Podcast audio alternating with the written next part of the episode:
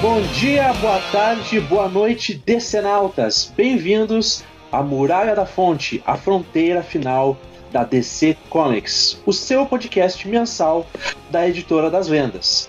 Sejam todos muito bem-vindos, eu espero que vocês estejam sentados, tranquilos e bem.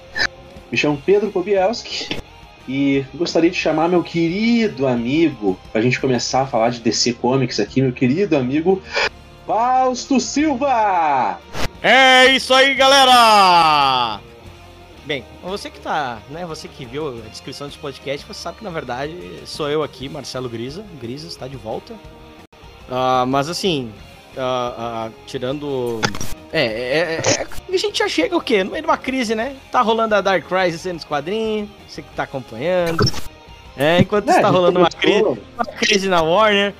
Tá tudo tranquilo, porque assim como a, a, a D C, a, a D C ela vive, ela vive de crise, né? Uh, a gente já tá cansado de saber disso. Assim como outras estruturas da nossa vida no mundo que a gente vive. Mas... É, é disso aí que se trata, é crise. Uma, contar uma história pro pessoal, né? Que cerca de um mês atrás, atrás que eu falo, anterior a essa gravação, né? A gravação desse podcast... Chamei o Grisa no WhatsApp, sim, e falei: Grisa, tô com uma ideia louca, cara. Vamos fazer um podcast D C, tá ligado? Tipo, aproveitando que agora saiu aí Eisner, essas coisas todas, né, e tal. E vamos fazer um podcast D C, cara. Pô, cara, vamos. Aí, cara, no período de um mês que a gente começou a falar e marcou, aconteceu tudo na D C. Tudo. Sim. Então, uma pauta que a gente tinha planejada aqui e tal, simplesmente caiu absolutamente. Absolutamente. É, não, é, é uma pauta que até nem é, não tem um mês. Essa pauta deve ter no máximo uns dez dias. Uh, outras outras coisas. Como a gente é primeiro episódio aqui, a coisa vai meio... Sem, é, os, gente... Nossos ouvintes, os, as três pessoas que queriam que eu voltasse a gravar podcast, obrigado. Uh, obrigado por insistirem comigo. É... Uh, mas são pessoas muito queridas, inclusive um abraço especial aí pro Tarcísio Lucas, baluarte do R P G Solo pelas internets. Uh, e, e assim, não, não só esteja sentado, mas também esteja de pé no, no seu transporte público ouvindo isso, tá? É porque, né, senão isso aqui já, nós já vamos começar no privilégio. Não, é verdade. Você pode, você deve ouvir, você deve ouvir inclusive da maneira que você quiser. Fazendo o que você quiser fazer enquanto você estiver fazendo isso. É, só não nos mande a trilha sonora do que estava acontecendo enquanto você estava fazendo isso, tá? A gente não quer ser responsável por nada. Uh... É, exatamente. Mas né? Assim, gente, só para falar para vocês, assim, o que, que é o Muralha da Fonte, né? Que começou agora, você já deve ter a, a descrição e já sabe mais ou menos. Eu e meu amigo Marcelo Grisa, ambos jornalistas e tal, e, e fãs da D C, nesse momento turbulento para ser fã da D C... Nós estamos entregando aqui para vocês esse podcast mensal, tá bom? Que vai reunir mais ou menos ali um, um, um... Como é que eu vou dizer? Um resuminho do que aconteceu na D C, né? É, focado em quadrinhos, porque se a gente for falar de cinema, o podcast teria que ser diário, né? Teria que ser diário para acompanhar a, as bombas que a D C tá lançando. Mas a gente vai falar de quadrinho, falar de, de cinema, falar de série, falar de tudo. Mas esse é o nosso objetivo, tá? Então se você gosta de D C Comics, se você gosta dos quadrinhos da D C Comics... Dá uma chance pra gente hoje aí e vamos trocar essa ideia bacana sobre D C Comics, tá? Você já deve conhecer eu, Marcelo Grisa, aí de outros carnavais, né? Pra estar ouvindo uhum. esse piloto, pra né, quem, Marcelo Grisa? Pra, né, mas pra quem não nos conhece, na verdade, a gente começou a fazer conteúdo é, sobre quadrinhos junto, né? Por uh, uh, iniciativa, inclusive, de dois uh, amigos meus que primeiro me chamaram lá no começo de dois mil e catorze, o Valdemar Moraes... E o, uh, e o Diego, uh, e, e assim, eles criaram, o, na época, o Tubo de Explosão, e é por isso até que esse nome, a Muralha da Fonte também, é de uma certa forma é, um, uma outra referência e homenagem ao universo cósmico da D C, e aí a gente começou a trabalhar... Uh, a trabalhar de uma certa forma para isso, né, para fazer esse conteúdo como um projeto de faculdade, né, e, e a gente seguiu por um bom tempo nisso, depois entramos Terra Zero, onde a maioria de vocês deve ter nos ouvido, uh, de alguma forma, né? Eu cheguei a ser editor do Terra Zero por algum tempo, né? Também do site, além de a gente estar sempre no Comic Pod. Um abraço para todo mundo que fez parte, né? O, o Terra Zero está morto, mas vida longa ao Terra Zero. Uh, então, e essas pessoas também em outros projetos por aí, a gente depois, a gente, a gente no, no final deixa uma recomendação para essa galera aí, né? Fiquem até o final. E e assim, a gente meio que parou, né? A gente foi fazer outras coisas, eu andei escrevendo alguns quadrinhos, nem todos saíram. O, o Pedro hoje faz parte aí da da Macatu, né? É, uma... é, é que não basta falar mal, né, Gris? A gente tem que se meter a fazer gibi também, né? Claro, e aí... é, é, faz, faz me... o, o clássico faz melhor então, né? Então... Inclusive eu tô gravando aqui, eu tô lembrando que o Rancho do Corvo Dourado, que é o gibi que o, que o Grisa lançou, né? É um gibi que eu ainda preciso ler, né, Grisa? Eu tinha esquecido ah, é disso. Verdade. Eu tinha esquecido. Os meus não, é que eu sou, sou, eu sou uma pessoa, eu sou chinelão, né? Pra quem não é do Rio Grande do Sul, chinelão é a pessoa paupérrima, né? Então os meus gibis são online, tá? Online, de graça, entrar e ler. Então segue lá no Twitter, no Instagram, Macatu Publicações, tá? M A C A T U, Macatu Publicações, é a mistura de macaco com tatu, né? E, e esse macaco, ele não tem a varíola, né? Então vocês podem ir tranquilo. É por causa do D N A de tatu. Exatamente, o D N A foi, ele foi criado, ele foi por, ele, por, a, por acaso ele foi criado pelo Fera Buana. É.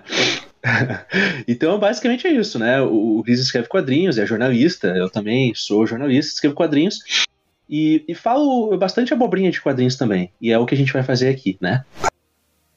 É, a gente quer trazer essas notícias, dar uma coisa leve também, dar os nossos pitacos, mas principalmente a notícia, a análise, né, disso, uh, uh, uh, o pitaco não só, não só para falar bem ou falar mal, mas também para fazer um pouco essa coisa do exercício de mercado, né, que, que eu, eu sou muito fã de tentar adivinhar essas coisas, né, uh, uh, acho que quanto mais uh, Em, em, em harmonia com, e acompanhando, a gente consegue entender um pouco melhor, e até porque a gente já, já acompanha há bastante tempo.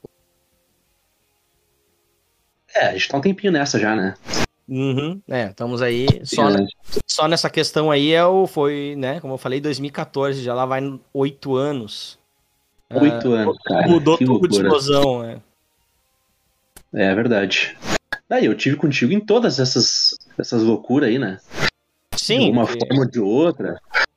Uhum, te acompanhei, sim. Né? Eu não tenho absolutamente nada o que fazer, né? Então eu fico fazendo isso, né? Fico indo atrás do Grisa nos lugares. Ah, mas eu também, eu não tinha absolutamente é. nada o que fazer. Era um jornalista freelance e, e ficava até três da manhã uh, escrevendo sobre quadrinho. É, é coisa de louco, assim. É, é só realmente... Não, uh, né? Se você quer, se você tá aí com essa vontade, essa coceirinha para fazer conteúdo, uh, especialmente aí sobre uh, conteúdos que tem uh, ótimas fanbases, fanbases muito saudáveis, uh, né? Estou sendo muito irônico nesse exato momento, para quem ainda não entendeu. É, você tem que ter algum parafuso faltando na sua cabeça. Então. É, então ah, mas a gente, mas a gente, a gente admite isso, né? Então é, a gente é adequado para esse trabalho, então, né? Porque aqui, é. né? Não. É. Somos pessoas esquisitas aqui. Eu tava vendo o filme do Elvis, né? E tem uma frase muito boa do, do, do coronel que ele fala assim: nós somos duas. Ele fala assim pro Elvis, né? A gente, nós somos iguais. Nós somos duas pessoas, duas crianças esquisitas em busca da eternidade. É isso que a gente é. Basicamente. E sim, Grisa, é uma referência à Pedra da Eternidade do Shazam. É citado isso no filme, tá? Só pra tu ficar sabendo. Ah, sim, sim. Até porque, pra quem não sabe, Elvis era um baita fã, né? Um grande fã do Capitão sim. Marvel Júnior à época, né? Mas... Uh, isso. Do, um, desculpa, é que pra quem vê os filmes e não tá entendendo metade do que a gente tá falando... É o menino que no filme é, é, tem a, as muletas. né? Isso, no filme do Shazam, né? É, é no filme do Shazam. Não é utilizado familiar. O nome é Capitão Marvel por, por motivos óbvios, né? Sim. Sabe como é que é, né? É. Ninguém quer se incomodar com o, o Mickey. É, exatamente. Se bem que esse, esse processo aí, pra que não usasse o nome Marvel, é bem mais antigo do que o Mickey. Ah, isso foi décadas. Marvel, né? É. Uma loucura. É. Você, a, a, hoje em dia é... é isso, só quem sabe disso, só quem sabe disso são os leitores de Tex, né? Não, não é nós. É, não, Agora... é, é, é, a, gente, a gente é velho o suficiente pra lembrar dessas épocas, mas não ter vivido elas necessariamente. Isso, só quem lê, só quem lê Tex vai saber disso daí. Uhum. Uh, Isagor, né? Um abraço é. para as pessoas de Tex, Isagor. É. Obrigado por estar acompanhando a gente, tá, pessoal? Não desistam. Então, gente, vamos lá, né? Vamos parar de, de, de, de falar abobrinha aqui. Vamos, vamos. E o primeiro assunto que a gente vai falar aqui uh, vai ser o Eisner, né? E, cara, a gente tá falando de D C, né? A gente sabe que, como a D C tem clássicos, ao contrário de outras editoras, a D C sempre vai muito bem no Eisner, né?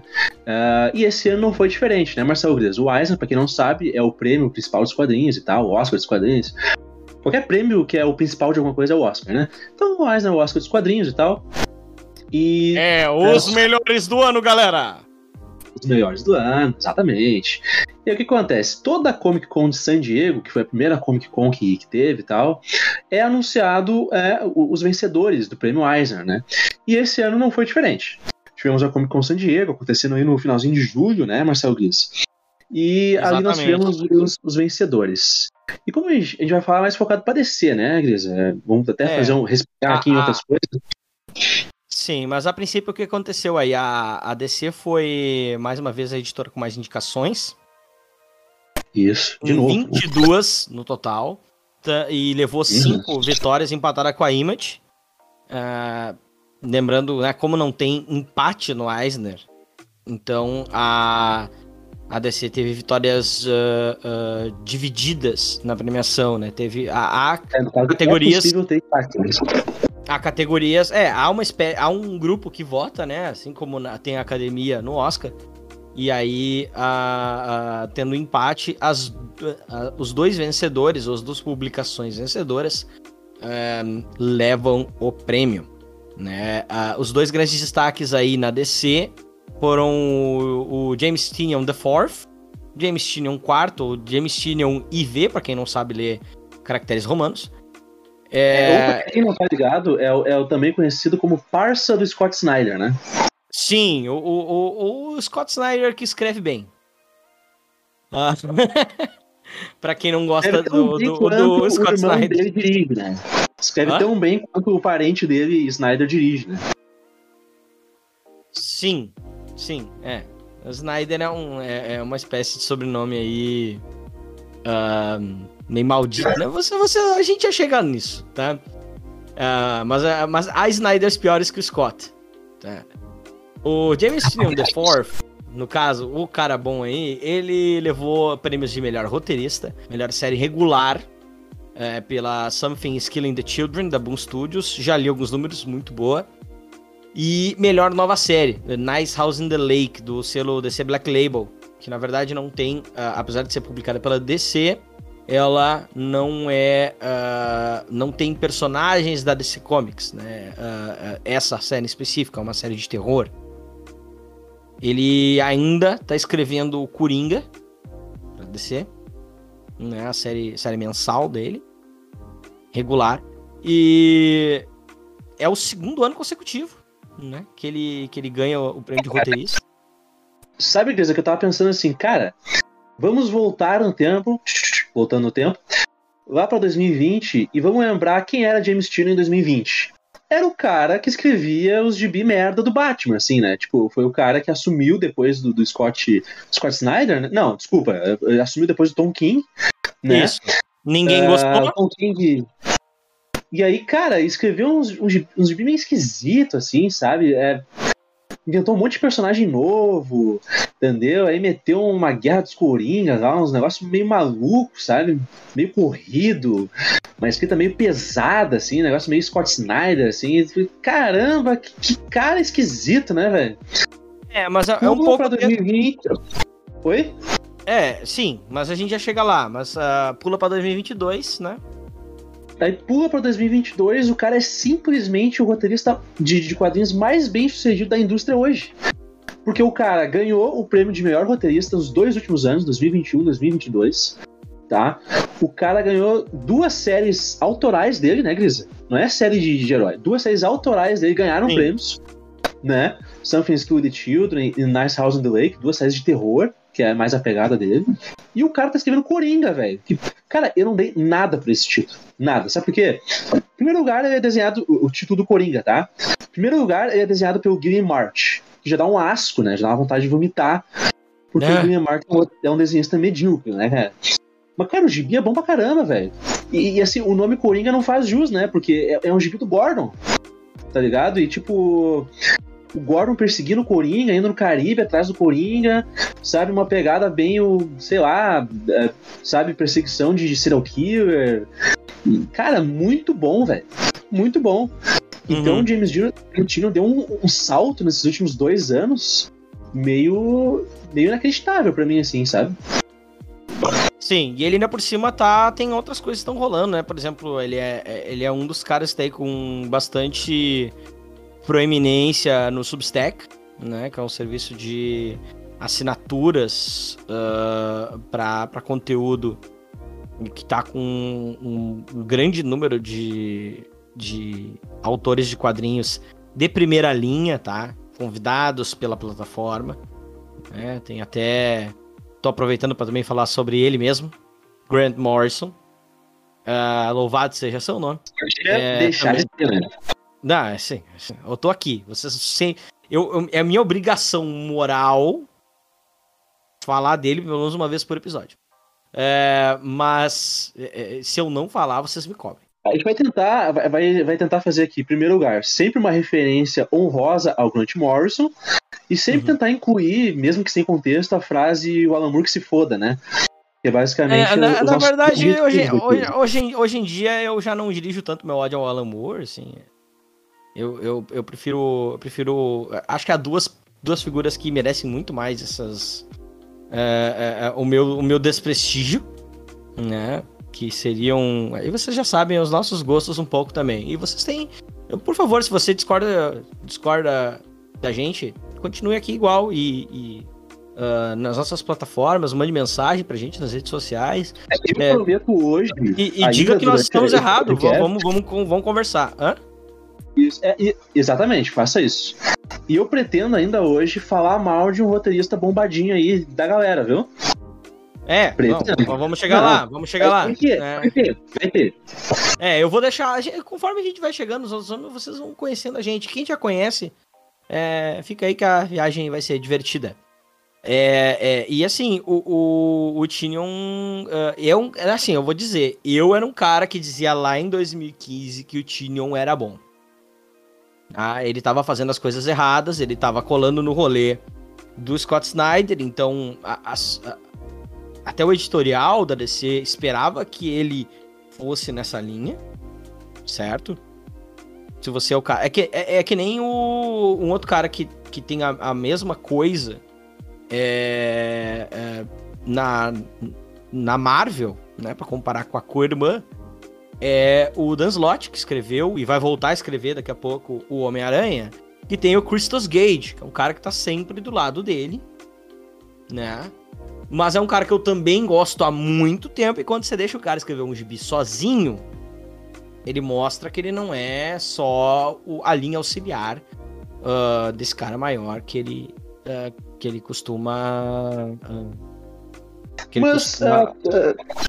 Tem alguns roteiristas que tem isso, né, Grisa? Tipo assim, é, a gente tá falando do Scott Snyder, e aqui a gente não gosta do Scott Snyder, não sei se vocês perceberam.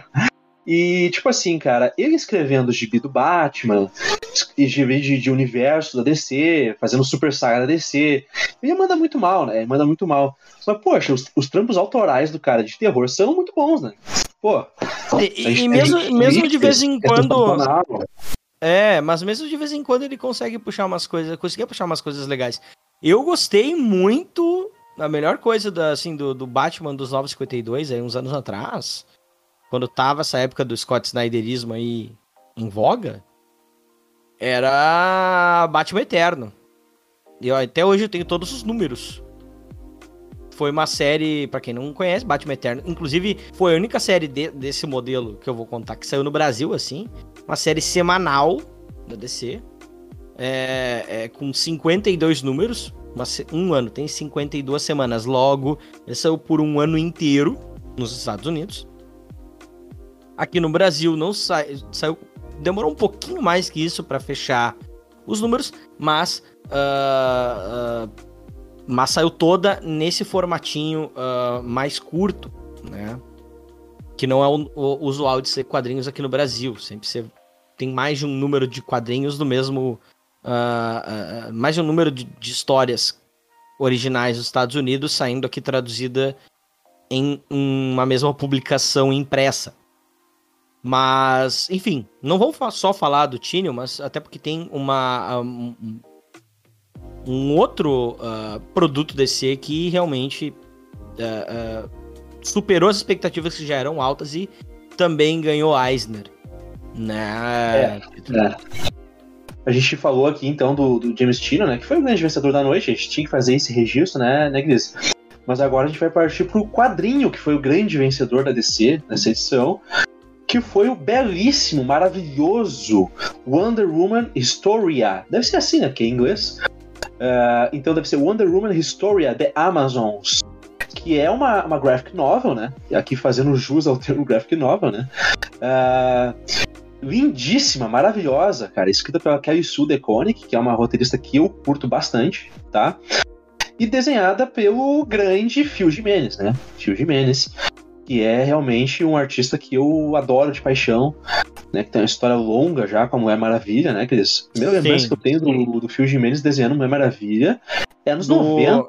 Sim, ele desenhou, ele desenhou no, alguma coisa nos anos noventa, não muito, mas ele desenhou também na fase é, pré-Novos cinquenta e dois, né, do... do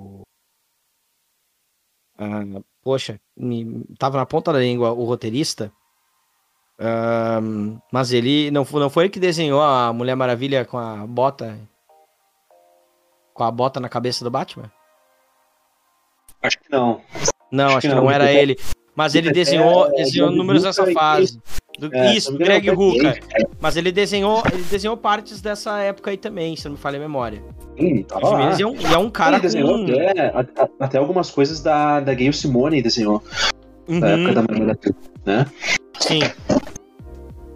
E é, é um cara Jimenez que é um... apaixonado pela Mulher Maravilha. Que, basicamente, o que, que é esse gibi, Marcelo Gil? O que, que é uh, a história das Amazonas aqui? Explica pra nós aí. É, né? é, esse gibi eu... provavelmente vai ser lançado no Brasil a duzentos e cinquenta reais pela Panini. É, provavelmente vão esperar, porque são três números, certo? Eu não lembro agora se são três ou são mais. Mas já tem... o, segundo, né? o, segundo, o segundo saiu recentemente, agora no final de julho, nos Estados Unidos. É, é... Normalmente um quadrinho nos Estados Unidos, para quem não sabe, sai com umas vinte e duas a vinte e seis páginas. E é, é, esses são de um... O Wonder Woman Historia, The Amazons, é um... É uma esto... é um... um produto mais premium, assim, né? Vem lá com suas cinquenta e tantas páginas, mais extras, etc e tal. E, e é uma... É uma a, a, em tradução livre, seria Mulher Maravilha, a história das Amazonas. Eu acho que... Eu, eu, eu, eu traduziria, assim, pro mercado eu brasileiro. Traduzir história como história, né? Sim. É, é, seria o correto. Seria o correto. História... é história, certo? mas, mas, enfim, é, é, uma, é uma outra forma de contar uh, a, a história e, tal, e talvez de, não só de expandir, mas de tornar uma... Dizer de uma vez por todas como é que surgiram as Amazonas da D C, da Ilha de Temícera, porque elas já foram contadas de várias formas. E, e, e os fãs de Mulher Maravilha, que são uma galera bem vocal, inclusive, é, sempre reclamam que sempre tem alguma coisa muito errada. E eles não estão errados. E eles não, não, não, e eles estão, de certa forma, certos, né? Uh, uma das últimas vezes, eu me lembro dos Novos cinquenta e dois, uh, tipo, justamente é uma, é uma ilha só de mulheres, que é pra ser um negócio, né, centrado no feminino, e elas são... Ah, e a, e a Diana é, sei lá, a cria de Hércules. Não faz sentido, sabe? É, é, é, assim, não faz sentido diegeticamente, ok? É, então, é uma história que é centrada nas, nas deusas uh, femininas, né? E na história delas, no, no, que, que leva à criação das Amazonas como uma forma de rebeldia diante é, é, do sagrado masculino, né? Diante de Zeus e de todos os outros deuses é, é, homens. É. Uh, assim, eu entendi dessa história, cara, enquanto objetivo, enquanto, né, fim editorial, é de, pela primeira vez, dar um escopo uh, mitológico de verdade pra Mulher Maravilha, né? De, de criar uh, uma mitologia, né, no, numa escala maior, uma escala grande, ok? Pra dar essa base mitológica, né? Sustentar uma base mitológica pra Mulher Maravilha dentro da D C, né? A Mulher Maravilha sempre que acabou ficando muito presa a essas questões super-heróicas, né, e tal, é, especialmente naquela época dos novos cinquenta e dois ali, e agora a gente tem esse gibi que dá esse escopo realmente mitológico, e poxa, é Black Label, né, que é o selo especial da D C Comics, com o objetivo realmente de ter uma liberdade editorial total, né, e, e sem amarra nenhuma. Sem amarra nenhuma, sem ter que conectar com história de D C, não sei o que, né? E, e, e isso que eu achei muito bacana, cara, muito bacana mesmo. E o gibi tem essa pegada, ele parece muito menos um gibi de super-herói e um conto visual, né? Com, com a origem mitológica da Mulher Maravilha. Então, poxa, gibi maravilhoso, né? O Phil Jimenez manda muito bem, a narrativa aqui tá sensacional, né? Me lembrou muito de Joshua Williamson, né? Especialmente na fase do Prometeia ali e tal. E, e, e realmente, cara, é um gibi maravilhoso, maravilhoso. Eu fico muito triste que vai sair no Brasil. Se sai, acho que sai, né? Não, vai, não tem como não sair. É, sair eu acho difícil, eu acho muito caríssimo, né? É, acho difícil, muito difícil não sair, dada a repercussão, né? É, é... Então, eu torço que saia, né?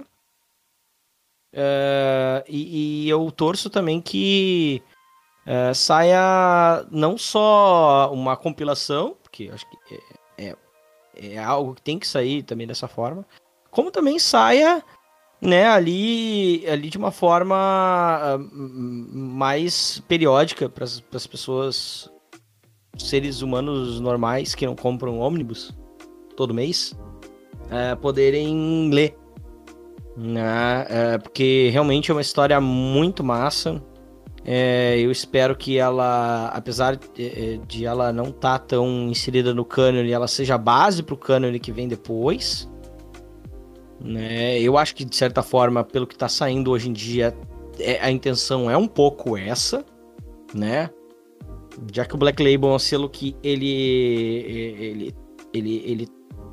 é assim, se der errado, fica fora da cronologia. Por isso que é o Black Label, né? Um outro selo.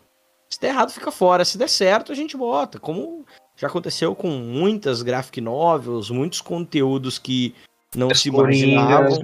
Os Coringas, o, o, bem, o próprio Filho do Demônio, lá no, nos anos, no início dos anos oitenta, que virou o Damian, né, o filho do Batman. Exatamente. Né, que saiu como uma história... Aí o Grant Morrison aqui no podcast.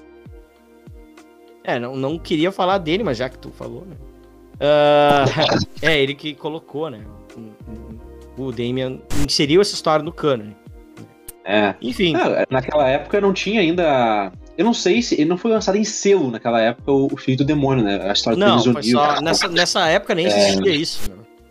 Não existia. Acho que nem Vertigo existia na época, né? A Vertigo é não, oitenta e seis, sete Mas aí, era, né? era, era... Sim, sim. Mas era o começo da história da D C de investir em graphic novels, em histórias fora da cronologia contadas é, em uma edição só, mais premium, né? Sair só do formato de história seriada, que daqui a pouco é contada em seis, sete partes, aquela como época, era nos anos oitenta e noventa. Foi... Isso, aquela época foi o auge das graphic novels, né? Então, não só na D C tinha que ser o épico da Marvel e tal. Então, aquela época que saiu o Filho do Demônio era o auge, né, da, das graphic novels. E agora a D C resolveu criar esse seu Black Label, que basicamente aquilo que não é canon é Black Label, né? Então tinha uh, já chegou uma época em que teve alguns selos, né, a D C e tal. E hoje tá tudo meio que no mesmo escopo ali, né? Tipo, é aquele gibi com liberdade criativa pra você falar o que você quiser, sem amarras cronológicas e tal. Basicamente é isso que tem sido o Black Label, né? Sim, pra e mostrar a bunda do Batman. Mostrar o pinto torto do Batman e etcétera, né? É. É, nossa, é... Não, pra você que não tá por dentro, e, e, nós não estamos brincando, isso já aconteceu. É, é o Batman que nesse gibi provou de uma vez por todas que é de direita, né? Pelo amor. Ai, ai. Não, o nível é baixo, né? De... Ai, pela... O nível aqui é baixo. Gente, a gente não vai explicar essa piada, tá? Não, deixa assim, não. Tá... Não, não entendeu? É...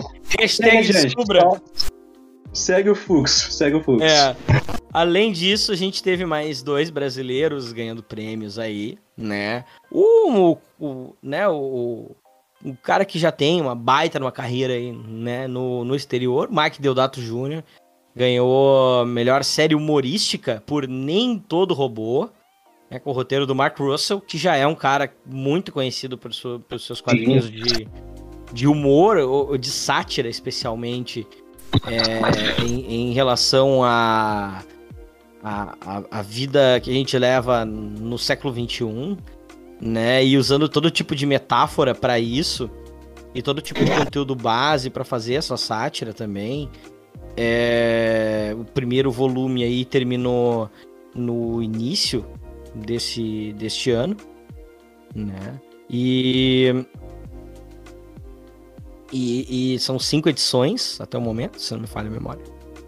E é com, com o roteiro do Mark Russell, arte do, do Deodato e, e acho que são cores do Lilo Reed.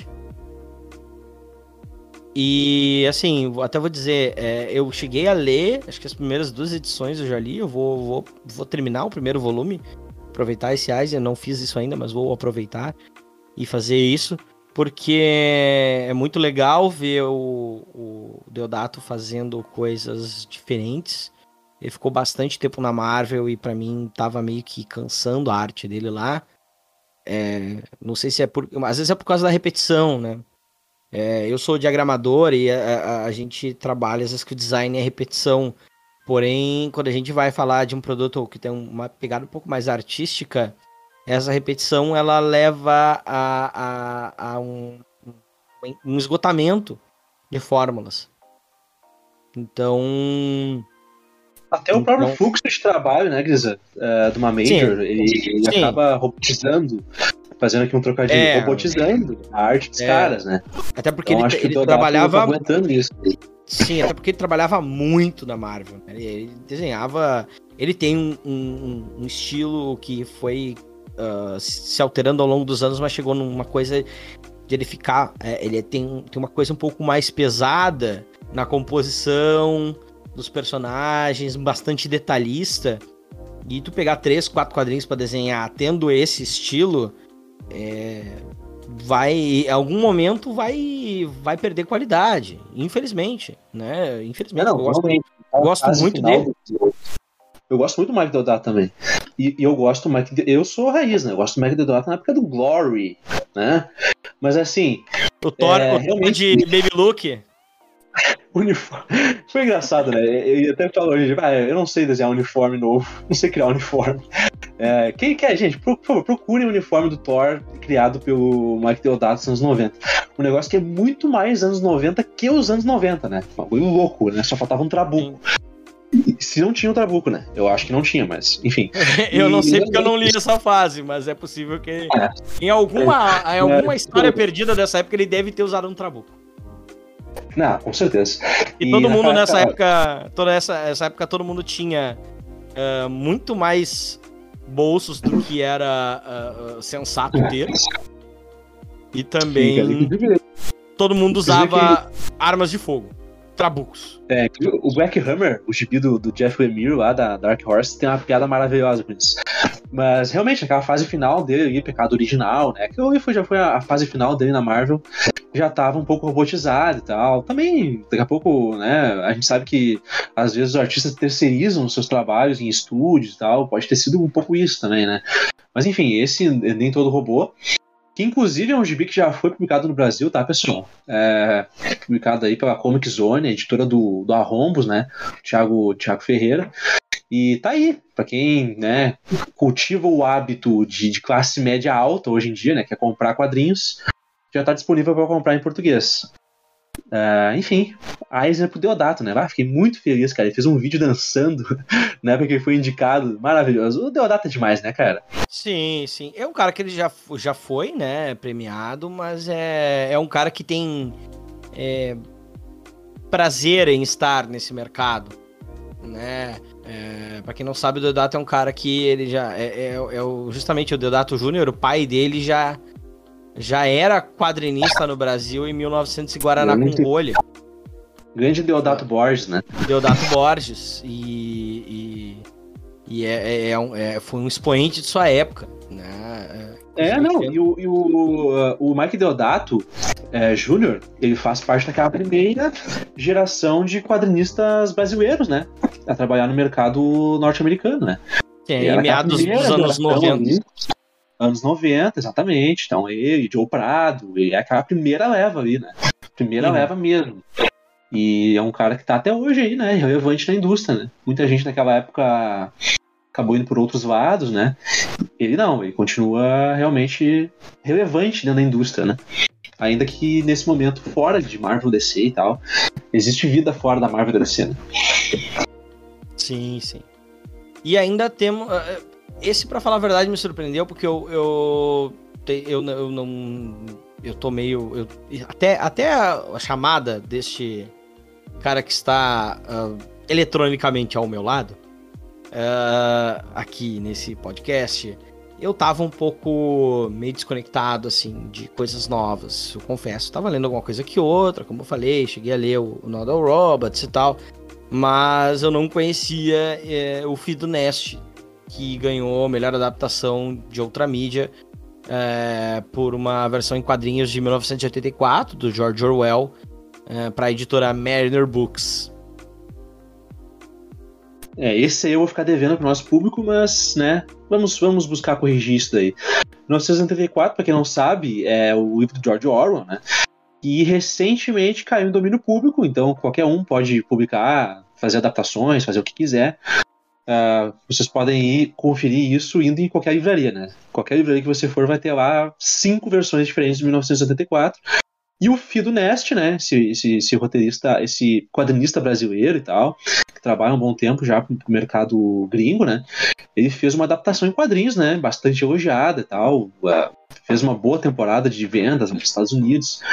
E acabou ganhando o Eisner, né? Por maior adaptação de outra mídia.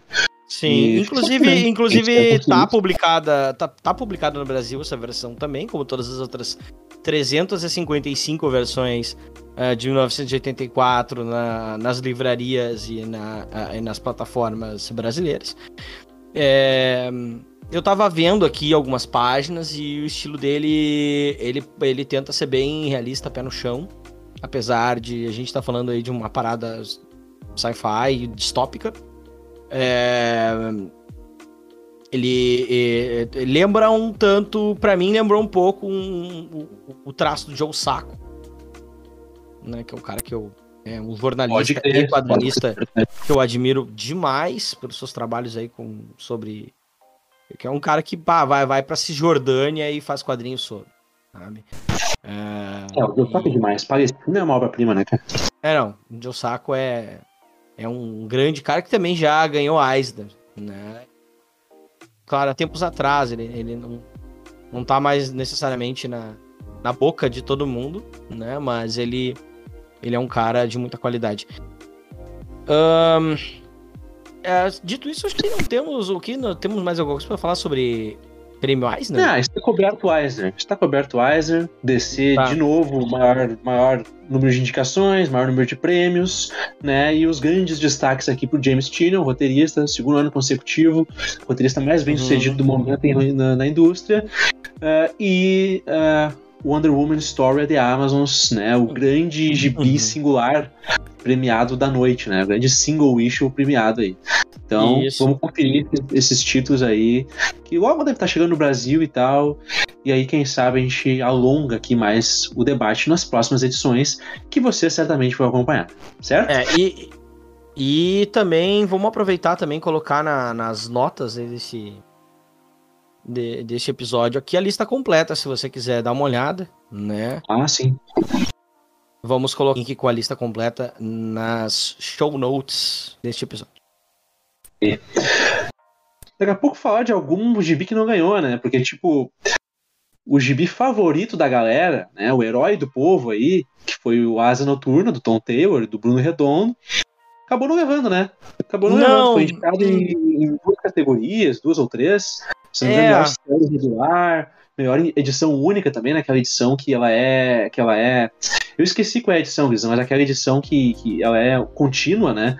Então... Se não me engano, é oitenta e seis ou oitenta e sete, uma coisa assim. Isso, mas é, uma é. Edição, é uma edição que ela... Todas as páginas, se você colocar uma do lado da outra, elas formam... Uh, uma única arte. Um único quadro. Né? Um único Isso, quadro. Então todo, todo o cenário desse quadrinho foi desenhado uh, continuamente e depois foi dividido em páginas duplas. Uh, então o, o, o Dick Grayson, ele sai de um final de uma segunda, de uma página ímpar e ele tá entrando no mesmo ponto numa página par seguinte. Né, como se... E ele é desenhado várias e várias e várias e várias e várias vezes, justamente para dar essa ideia de movimentação do personagem por todo esse caminho. Uh, que é um... Claro, já isso não é novo, mas uh, colocar isso tudo em vinte e poucas páginas direto é um baita exercício. Assim, tecnicamente é... Sim, e, e tipo assim, fazer isso num quadrinho regular de Major, né, que é toda aquela coisa, aquela burocracia do caramba, né, Sim, tem, é, que se, tem que ser aprovado. Geralmente é uma coisa mais engessada, porque tem mais pessoas envolvidas, muitas pessoas têm que ir lá dar ok, então fazer essas inovações visuais, essas, essas inovações não, né, Grisa, essas experimentações visuais é uma coisa louvável, né? Mas, Sim. cara, eu gosto bastante desse gibi do Asa Noturna, do Tom Taylor, tá? De verdade, muito. Acho que é... Uma das melhores coisas que aconteceu... Leiam, né? Uma das melhores coisas que aconteceu com o personagem nos últimos anos e tal, mas, poxa... É... É um herói que mora num condomínio, que tem um cachorro, que tem essas experimentações visuais e tal, e não é o Gavião Arqueiro do Matt Fraction, né? Vamos falar, vamos tirar o, o elefante da, da sala? Vamos tirar? É muito Sim. parecido, né, cara? É muito parecido. É. Quem, quem acompanhou a, a, o, o, o arqueiro, o Gavião Arqueiro do Matt Fraction na Marvel, alguns anos atrás, uh, certamente vai sentir, principalmente no começo, você sente umas vibes muito parecidas, porém acho que isso vai passando, já tem aí, essa fase já tá com uns vinte números. É, é não, e, não. E, e isso, a, o tom do próprio Asa, ele vai se sobrepondo, né? Porque ele é um cara muito, muito assim, muito solar. Ele é um cara muito otimista, apesar de tudo, né? Ele tá uma cidade que é quase tão, quase tão ruim quanto Gotham City. É, que você não, não recomendaria pra ninguém ir morar, mas que... Mas ele, ele tenta fazer o melhor, é, pro, isso pro, é, pro, é maravilhoso. Pro, pra quem é do Rio Grande do Sul, vamos botar mais ou menos assim, é como se Gotham City fosse Porto Alegre e Bloodhaven fosse Alvorada, entendeu? É, é mais ou menos essa relação. Tá? É, é como, como tu é um alvoradense, eu não queria fazer essa, essa comparação, né? Isso eu deixo com, com quem é, tem, é. tem, lugar, tem lugar de fala pra falar isso, mas eu pensei. Não, Vai eu, como eu, se você estivesse morando em São Paulo... E alguém te desse a brilhante ideia é, de, de pegar uma, aí uma, uma, uma Santo André da vida aí. É, acho que não. Acho que daí seria um Taboão da não, Serra, mais ou menos. Taboão da Serra? É, Ou não, vamos, tá vamos, eu, no, com os cariocas eu sei. É como se estivesse morando no Rio e, manda, e falassem pra você que é uma boa ideia morar em Belfort Roxo. É, não, ah, é... Não, é, Belfort Roxo é outra... É... Nesse momento, é, poderia, poderia ser São Gonçalo, né? Nesse momento também. Eu gostaria de mandar um grande abraço pro meu amigo Pedro Ima, que já falou que vai acompanhar o podcast. Residente Opa. de São Gonçalo. Abraço, Pedrão. Já, já temos é, pessoas em todo o Brasil. As pessoas, enquanto a gente está gravando esse podcast, a semana também da, da, da F I C ocorreu recentemente. É, e há uma galera também, muitos amigos nossos é, é, por lá aí, Daniel Souza, é, o, o, o próprio...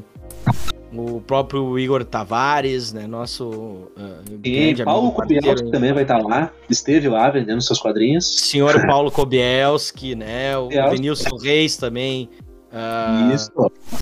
Vários outros gaúchos também por lá. E gente do Brasil todo que a gente conhece e admira. E vamos falar mais, pessoa, vamos tentar né? falar mais sobre os trabalhos dessas pessoas por aqui. Não, uma pessoa Apesar especial, do nosso... Hum. Uma pessoa em especial que está no F I C, a gente tem que citar, né? Que é o Hendrick Ribeiro, meu grande ah, parceiro, sim. né? Que trabalhou nosso, aqui com a gente no, na marca de publicações. De... E um recadinho é ele que tá editando, né? Então vamos elogiar, é. né? É, temos que editar. É, temos que elogiar. Eu ia dizer que a gente tem que editar o nosso elogiador. Não, temos que elogiar nosso editor. Né? O podcast uh... que tá aí, né? Então vamos, vamos é. trabalhar isso. Sim, sim. Você está ouvindo isso, agradeço ao Hendrick. Um Exatamente. grande abraço pra ele. É isso. Então é isso, gente. Vamos seguir no assunto aqui. É... Acabamos de comentar o Eisner, né? E agora nós vamos falar do grande evento, né? Da D C. O grande é, cataclisma que tá acontecendo na D C, que é David Zaslav. Brincadeira, mas não. É outro, não, é, esse é o que tá acontecendo no mundo real da D C. O que tá acontecendo dentro do, do mundo diegético da D C, ou seja, do mundo ficcional da D C, é a Dark Crisis. Como é que será que eles vão traduzir isso pra cá? Crise... Ah, a crise sombria, né? A crise sombria é a crise das trevas! Você, ah, você e todos vocês! Né? É a treva! A treva! Você que não, tá, que não quiser ouvir mais esse podcast, vai surgir uma pústula no, na ponta do seu nariz. ah. Cara, que saudade dos anos noventa, né? Na televisão brasileira. É. Mas enfim. Dark Crisis, gente, é o grande evento da D C e tal. E a gente tinha comentado aqui, ah, vamos falar de Dark Crisis, né, e tal. E no meio do nosso, nosso planejamento acontece a Comic Con e os caras anunciam lá, né. A provocação que eu vou te fazer é a seguinte, Marcelo Gris, tá? Vou dar uma informação e vou jogar a bola pra ti. Hum. Durante a Comic Con, fizeram um, um painel, né, sobre Dark Crisis e tal. Falaram sobre a saga, pra onde que ela vai, anunciaram um caminhão de tie-in, né, pra completar ali a história da saga. Tie-in, pra quem não sabe, são acaso histórias complementares, né, que não são os números, né, oficiais ali, mas que estão, são parte integrante do evento, né, da Crisis. Anunciaram um monte ali e tal, e anunciaram que Dark Crisis se chama, a partir da sua edição quatro, né, vai se chamar Dark Crisis on Infinite Earths. O que, que isso significa? Que Dark Crisis é uma continuação oficial, tá, de Crise nas Infinitas Terras. A crise original, a primeira crise da D C Comics, né? E a provocação que eu te faço, Marcelo Gris, é a seguinte. Já não era? Assim, uh, de... É, pra quem lê D C Comics, é, é, é muito óbvio que era. Entretanto, se a gente vai pegar ao longo dos anos, especialmente uh, depois da virada do milênio, a D C volta e meia lança uma crise que não tem o escopo cósmico das outras. Da, porque a, a, o que, que é a crise original? A crise nas Infinitas Terras. O primeiro grande evento de quadrinhos, né, que, que botou todos os personagens na mesma história. É o primeiro grande evento. E, que, e na época, inclusive, acabou com essas Infinitas Terras, formando uma única, mas isso já, já não vale mais há muito tempo, tá? Fiquem tranquilos. Uh, se quiserem que a gente fale mais sobre isso... tecnicamente, o primeiro grande evento foi Guerras Secretas, né? Só que, na real, foi pra vender boneco e tal, aquela coisa. Foi, a, a crise... foi corrido pra atropelar na frente da crise, que já se sabia que ia ser feita. Exatamente. Então, mas uh, por isso que é o primeiro evento pensado na questão da história mesmo, pensado... Não para vender boneco como a, as Guerras Secretas, mas pensado para entregar um resultado, uh, um resultado narrativo específico. Uh, e esse evento tem a característica de ser um evento cósmico, que envolve forças além da compreensão de pessoas normais, e que envolvem múltiplas terras diferentes, e que envolve uma... Enfim, envolve um... um, um tem uma sequência e uma, uma coleção de elementos nelas que tornam elas próprias e dignas desse nome de Crise nas Infinitas Terras. Alguns produtos, principalmente a partir da virada dos dois mil, não são, não são dessa forma. Eu, eu, eu consigo pensar por no mínimo dois, né, é, dois eventos publicados pela D C que não foram feitos dessa... que não, não tem isso. Um mais recente, que a galera que tá nos ouvindo e que é interessada já em D C e tal, muito provavelmente conhece, é a, a, a crise... O, o Heróis em Crise. Né? Que, na verdade, tem esse nome pra vender. E, é... é assim, eu acho que é ruim, mas não é tão ruim quanto algumas pessoas pintam. Uh, não, pra quem é tem... fã do Wild West, ela é tão ruim quanto falam e muito pior. Sim, mas assim, é, é, se você olhar de maneira, uh, como é que eu vou dizer, objetiva, existem histórias piores que já ganharam muito mais aprovação das pessoas. Mas, não, uh, e também a Crise Infinita, que se eu não me engano é de dois mil... A Crise Infinita não, a Crise Infinita é uma, uma sequência também da Crise nas Infinitas Terras. Mas a Crise de Identidade de dois mil e quatro, se não me falha a memória, dois mil e dois, não, não sei, antes ou depois da Crise Infinita. Início do, do século, né? Início do, dos anos dois mil. É, né? dois mil e um, dois mil e dois. É antes da... Mas já é um evento que tem aí vinte anos. Mas que também é um evento que... É, é, é, a crise, ela é uma crise... Uh, de certa forma, existencial, de... E não é no sentido cósmico que o leitor... Exatamente. Uh, Tanto a, os heróis em crise quanto a crise de identidade não são eventos cósmicos, né? Que é o que se espera de uma crise. Tá? Exato. É, É. Mas são crises, né? São crises igual. Foram são crises, mas é, mas são crises. É, então eu acho que uh, é interessante colocar na mesa On Infinite Earths uh, também como forma de dizer, olha, nós estamos querendo respeitar este legado em específico uh, é. para não deixar ninguém que não tá... Pra quem não tá lendo, quem não tá acompanhando, de repente olhar assim, opa, peraí, nas Infinitas Terras... Hum. É. Eu pensei Opa. assim, né? Quando eles anunciaram isso, que seria Dark Crisis on Infinite Earths, Crise Sombria nas Infinitas Terras, é mais do que eles fizeram esse anúncio, não foi tanto para a questão assim de continuidade, porque de continuidade ela é uma sequência da crise desde a primeira edição, né? Por quê? Porque o vilão Pária, que é um personagem lá da Crise nas Infinitas Terras, porque ela reverbera e trabalha momentos que aconteceram na Crise nas Infinitas Terras, né?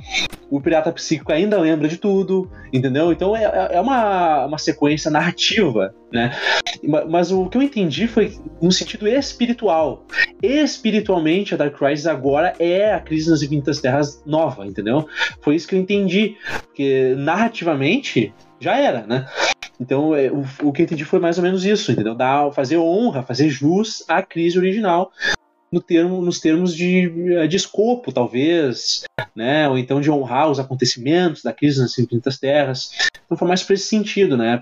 Para cavar que é uma sequência espiritual da crise original.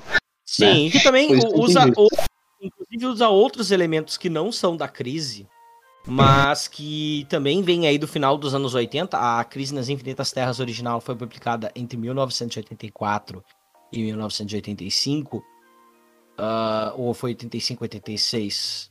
oitenta e cinco, oitenta e seis, desculpem.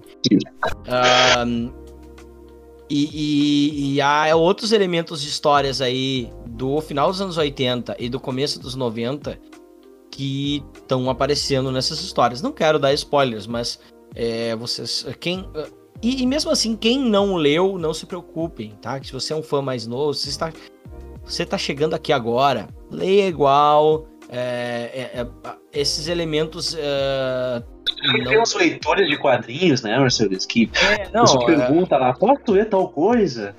Não. É, eu tenho é, que ter lido, lido X... as oitenta e quatro crises originais, tu tem que ter lido, sabe, é, Homem-Hora setenta e quatro, lá de mil novecentos e quarenta, que senão tu não entende. Não é assim, gente, entendeu? Não, não, não, dá pra não ler, é assim. É, tem uns easter eggs. Tem os easter eggs pra quem leu tudo? Tem, mas... Pô, não... tem que ficar de olho, né? É, é, é, é. E por aí também qualquer coisa você vai, você vai pro, pro, pra outro grande repositório de conhecimento da internet, o YouTube, que deve ter um vídeo aí mostrando o, o que que são...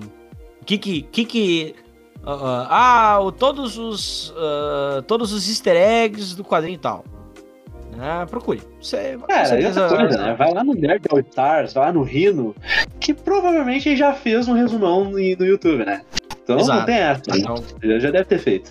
Bom, é. Mas, assim, vamos lá. O que é a Dark Crisis? A crise sombria, a crise das trevas, não tem nome no Brasil ainda.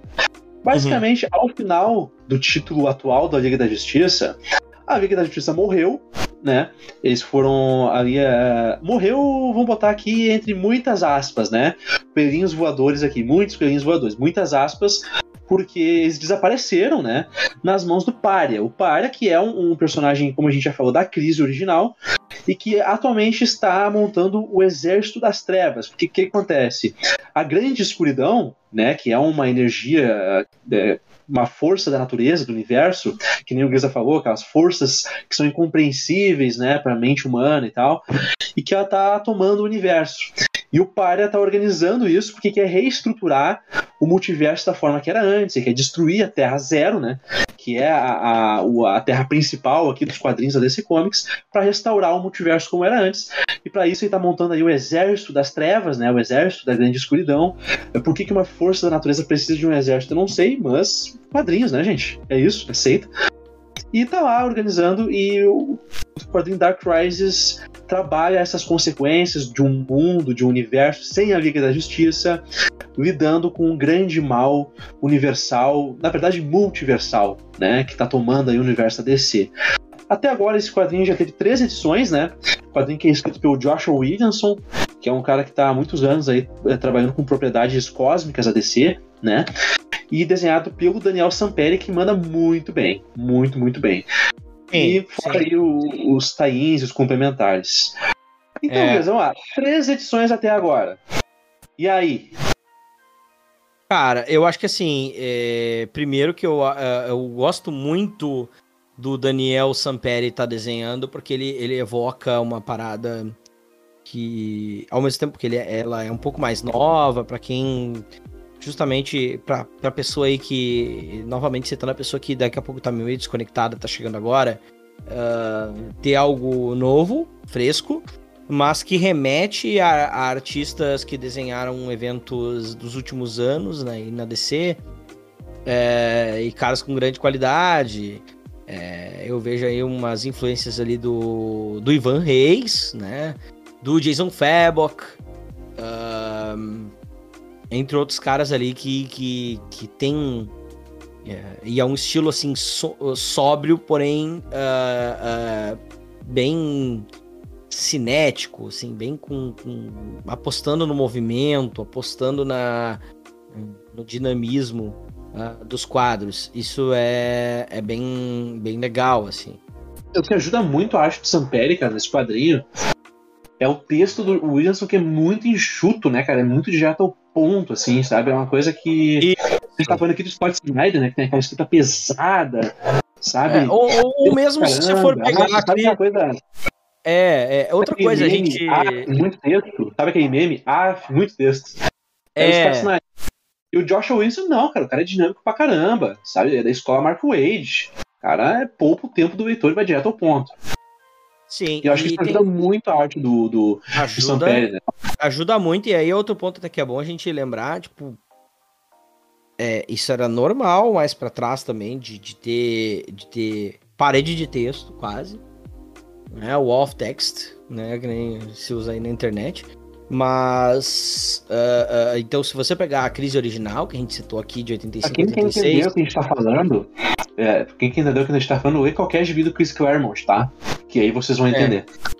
É, é vocês vão entender que é, é, muita, é muito, muito, muito, muito texto na página. E isso, às vezes, sufoca, pode sufocar a arte, né? A arte gráfica feita, né? Acabam, essas duas coisas acabam competindo numa página de quadrinhos. Mas é sobre o conteúdo do evento em si, assim, eu acho que tá um texto bem legal. É, eu, eu acho que ficou bem interessante a morte, coelhinhos voadores aqui, uh, do, da Liga ocorrer da forma como ela ocorreu e quando ela ocorre, porque ela meio que de propósito deixa alguns uh, alguns uh, uh, big players, assim, é, alguns caras muito grandes na cronologia de fora, que não estavam nessa formação, como por exemplo o primeiro Flash, o Barry Allen, que também tá, tem outras tretas, mas ele não, ele não tá dado como morto, né, até o momento não se sabe exatamente, mas ele não tá morto a princípio. Uh, e o Hal Jordan, né, o, primeiro, o primeiro e mais odiado Lanterna Verde uh, humano. Então, então assim, tem, tem, tem, tem personagens grandes atuando, uh, fazendo uma certa frente, porém cada vez mais a história tá indo em direção a, a, aos heróis mais jovens, né? Tendência. É, isso é uma coisa que a gente estava discutindo, né, Grisa, antes de gravar. Uhum. Que esse quadrinho tá com cara de... O que, que aconteceu, tá? Basicamente a Liga original, a Liga principal faleceu, né? Tá morta, a princípio, né? A gente sabe que vai voltar no fim da história, toda aquela coisa. Então quem tá tendo que resolver essa treta toda são os personagens jovens. Então é, é, é o Jonathan Kent, que é o filho do Clark Kent, né? O... Kal-El, o filho do Kal-El, é o Damian Wayne, o filho do, do Batman, né? É o Dick Grayson, é, é essa galera aí, né? Tem o Adão Negro também num papel central, né? E muita gente vai pensar, ah, estão forçando a barra por causa do filme. Cara, o Adão Negro, ele tá nessa de anti-herói, né? Desde o começo dos anos dois mil aí, né, cara? Desde a Sociedade da Justiça do Geoff Johns, dois mil e cinco, dois mil e seis, quem tá nessa, né?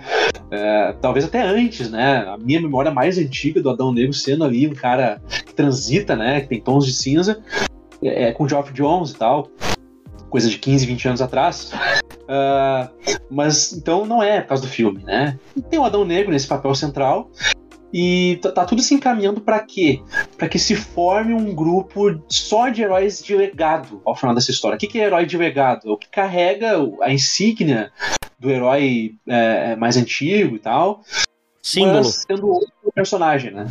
Exatamente, é, é o símbolo de outro é. personagem, mas é, sendo o... outro, né? Sendo um filho, dos... filho... Sim, o principal, um do, o principal personagem dessa história, os dois personagens principais dessa história até o momento, pra mim, né, são o, o John Kent, né? O John... Uh, uh, o, o Johnzinho. O Jonathan, Johnzinho, filho... Uh, de Clark Kent e Lois Lane, filho do Superman, também Superman já há pelo menos um ano aí de publicações, uh, já que hoje em dia o Clark, né, o Kal-El, o Superman original, ele lida muito mais com coisas fora da Terra e, e o John meio que tá fazendo essa frente de lidar com as coisas na Terra, né, meio que como um, já como Superman, né, mas assim, mantendo o pé no chão e se conectando com o mundo, já que ele é um personagem que sofreu algumas alterações ao longo do tempo aí, é, e, e, e,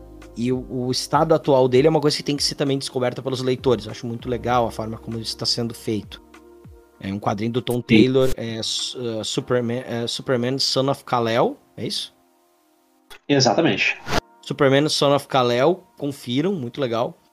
E... E assim... É, é, e além dele, um cara de uma, de uma geração anterior de heróis de legado e que muito, muita gente mais velha conhece, que é o Asa Noturna, o Dick Grayson, primeiro Robin, né? E também filho, claro, adotivo, mas filho do Bruce Wayne. Então, esses dois filhos que fazem parte de gerações diferentes estão, estão, estão levando a história à frente, de uma certa forma. Deus, Deus, me ajude a não fazer referências à Feira da Fruta toda vez que for citado o nome de Dick Grayson. Por favor, me é, ajude. Não, não, não. Mas já, já há piada suficiente com o nome do Dick, né? Uh, pra, mesmo pra quem não aquele, conhece, né? Essa... A, é, é aquele mesmo. Uh, vamos tentar né, ser, ser mais contidos um pouquinho aqui. Mas, assim, qualquer coisa, hashtag descubra. Vai lá. Procura o que é essa tal da Feira da Fruta. Nós não vamos contar ah, pra você. Ajuda, por favor. É, não, não, não vamos contar o que é pra você. Fale e depois venha nos xingar ou nos agradecer nas redes sociais, por favor. Uh, aliás, já falando, tem o nosso lá, né? Uh, que é... Qual é que é o nosso arroba lá?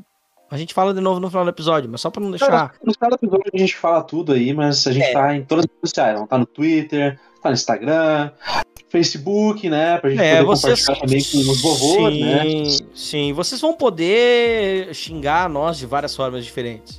Uh, ou ou nos elogiar. Esperamos que seja o segundo. E, enfim, é, esses dois personagens estão levando a história à frente. São duas, assim, o, o, o Dick Grayson, como Asa Noturna, ele meio que se saiu do papel de Robin, já tem aí pelo menos trinta e cinco anos, certo? Meio aí dos anos, quase quarenta, na verdade, né? É, já é foi não. coisa de, de, de... É, faz muito tempo. E ele uh, é um, um né, um, um, uma, tem uma, uma história extensa já e tudo mais.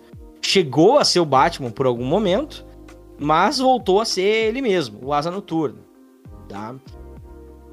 E o John, um cara que tá aprendendo a ser Superman, né? Sendo que ele não, né, ele, ele ganhou o título de Superman, né? O pai dele, ele, de certa forma, ele criou... dentro do universo e também fora dele, né, com a sua popularidade, criou uh, uh, uh, a identidade. E aí agora o cara ganha a identidade, né? É um outro processo, é uma outra forma de estar no mundo, né? Aquela coisa de você ser... Eu acho que tem... Eu tô lendo, e não só na principal, mas os Tainz tem muito uma... um discurso que eu acho legal, eu acho uma bela discussão, É, sobre o lance do sangue e o que isso traz uh, e como é que a gente lida com isso, certo? Ou seja, como nós lidamos não só sermos nós mesmos, mas sermos uh, filhos e filhas de nossos pais e mães e, e, e ligados às pessoas que somos, porque as pessoas também... Ah, é, é, no tecido social as pessoas fazem essas ligações de forma automática, né? Uh, alguém que conhece uh, o seu uh, o, o seu pai, e você que está ouvindo, seu pai, a sua mãe já deve ter, ah, tu é o filho do fulano, certo? O filho da fulana. É... Isso sempre tem um impacto social e isso, isso nem sempre é bom. Uh, Não necessariamente por ser algo ruim, né? Nem todos temos pais e mães legais, infelizmente. Mas... Mas às vezes é porque a gente quer ser nós mesmos. A gente... Nem, nem sempre as pessoas deixam a gente. Ou, ou que a gente consegue, as pessoas esperam coisas porque, bem, porque tu vem desse... Uh, background, certo? É. E eu acho que essa é uma, uma, baita, uma baita discussão no mundo como que a gente vive em dois mil e vinte e dois, entendeu? Eu Sim, acho não, bem legal. Interessante, Luísa, disso que tu trouxe e ampliar para duas questões, né? Uh, a primeira é dentro do universo onde, e isso é muito mais evidente no arco do John, né? Do Jonathan Kent, do Johnzinho. Que, poxa, o meu pai é o, é o... Tipo assim, ele é a quintessência da bondade, né? Ele é o... Né? Tipo assim, o arquétipo do super-herói. E como que eu vou ser alguma coisa, né? Sendo que meu pai, né, é tudo isso. E é uma discussão interessante, uhum. A gente encontrar a sua própria personalidade. Sim, né? Como é que eu igualo isso... Como é que eu igualo isso sem deixar de ser eu mesmo? Exatamente, tipo, né? Encontrar uma personalidade... né, dentro desse, sabe, dessa responsabilidade tremenda que é ser filho do Superman, do Batman, que é de ser, uh, no caso da Yara Flor, né, a uh, representante do legado da Mulher Maravilha. Entendeu? É interessante isso, né, porque, tipo assim, eu sou eu. E encontrar essa personalidade é um arco muito importante do, no quadrinho do, do Jonathan Kent, e que eu acho que vai ter um, um desenvolvimento ainda maior aqui na, na Dark Crisis, né? E a, e a outra questão também é, não é porque ele botou o símbolo do Superman no peito que ele é o Superman. Entende? O que, que ele fez para ser o Superman? O Superman é o Superman, porque ele fez o que fez, né? Porque ele morreu, porque ele se sacrificou, porque ele salvou o mundo trocentas vezes. Ele deu um exemplo ao longo dos anos de, de bondade, né? E, e aí, como é que só botou o símbolo no peito e tu já é? Não, né? Não. Tem uma construção em torno disso. É, né? é você e também tem que, que con... é você também tem que conquistar esse lugar, né? E aí, do nada, você recebe. Bem, peraí. Né? Nem todo mundo vai respeitar isso. Exatamente, ah, não é? Oi, é. Ponto final. Tem que mostrar que tu é. Uhum. Construir isso, né? Junto às pessoas. Eu acho que esse é um arco que está sendo bem desenvolvido aqui no Dark Crisis, por enquanto, né? Sim, a gente sim, acho que de... de... É, inclusive, reco... e para quem tem... Uh... Você tem quantos anos mesmo? Desculpa, Pedro, eu esqueço às vezes. vinte e nove. vinte e nove, é, mas para quem tem aí de vinte... Eu ia dizer corretamente que tem aí mais de vinte e cinco, até uns trinta e cinco, eu tenho trinta e quatro... É, vai é, eu recomendo que leia a, o tie-in da Justiça Jovem, né? Ah, sim, muito bem lembrado. E, que é que, que fala disso na enésima potência e, e fala disso também para acho que fala bem com, com com nós que temos essa idade, sabe? E que fala disso e fala de, de, de, de É um, é um trampo, é uma parada sobre geração, assim, acho que o tema todo da, da Dark Crisis é, é, são, são é, a passagem de gerações como uma, a, a, o choque delas como uma se, se, se como uma lida com a outra, como a, uma passa o, o seu legado, as suas lições para a outra. Né? E... É, então, né, a, a Dark Crisis basicamente é a crise da geração Y, é isso? Isso, isso. A crise dos millennials, né? Sim, ela é, e justamente por isso que tem que ter um cara como Williamson, que tem um texto mais direto ao ponto, um texto mais... É um texto para o público de hoje, certo? É, cara, eu agradeço é... muito o texto do Williamson, porque eu tenho T D A, e assim, é uma coisa que me ajuda muito o texto dele. É... Eu te entendo um pouco, é, o, é o quadrinho pra quem tem T D A, gente. Se você tem T D A e tá acompanhando, assim como eu, cara, esse é o quadrinho, tá? Vai na fé. Você consegue e, terminar de que... ele de uma vez só. Exatamente. É interessante, cara. É interessante isso que a gente acabou chegando aqui, né? Basicamente a Dark Crisis, ela aborda, mesmo que de forma daqui a pouco, como é que eu vou te dizer, é, sem querer, qual é a palavra certa? De maneira inconsciente, incidental. Daqui a pouco. Incidental. Incidental. É uma analogia, mas é uma analogia, mas é uma, uma analogia sutil. Ela não tá na tua cara. Isso, ela não, é. ela não, te, ela não, ela não acha que tu é burro. Entendeu? É, exatamente. Aí tem um pouco isso, né? Essa transposição hum. de gerações. A geração anterior foi, foi foda, entendeu? E aí a gente tá tentando achar o nosso lugar, ao mesmo tempo que a gente não quer ser igual. Então é bacana, é uma crise que realmente vai para esse lado geracional, né? Muito forte. Especialmente porque ela é conduzida pelos heróis de legado, né?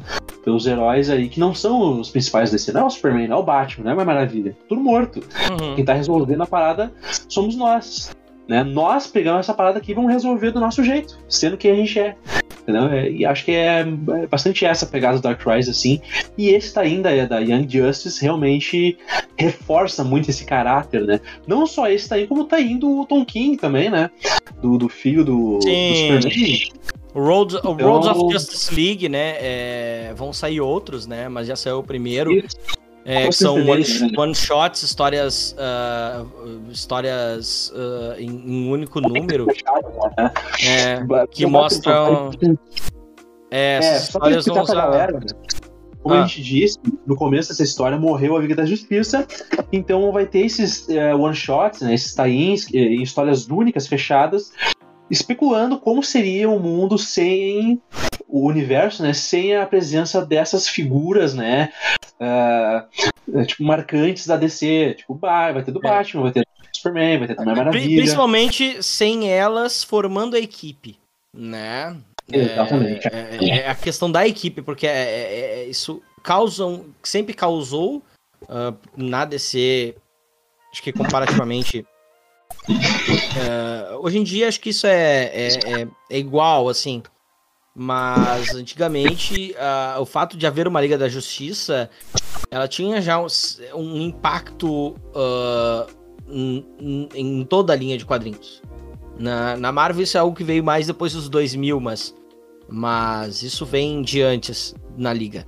Então, a, a, como, como, como é isso, né? Que mundos diferentes são esses? Já que a gente tá numa história que é sobre as infinitas terras, né? Sobre multiverso e tudo mais. Agora que você, pessoa que uh, não lê praticamente quadrinhos, Uh, deve ter visto no mínimo o filme do, do, do, do Doutor Estranho e tá entendendo um pouco melhor esse conceito, é, né? Homem-Aranha também, né?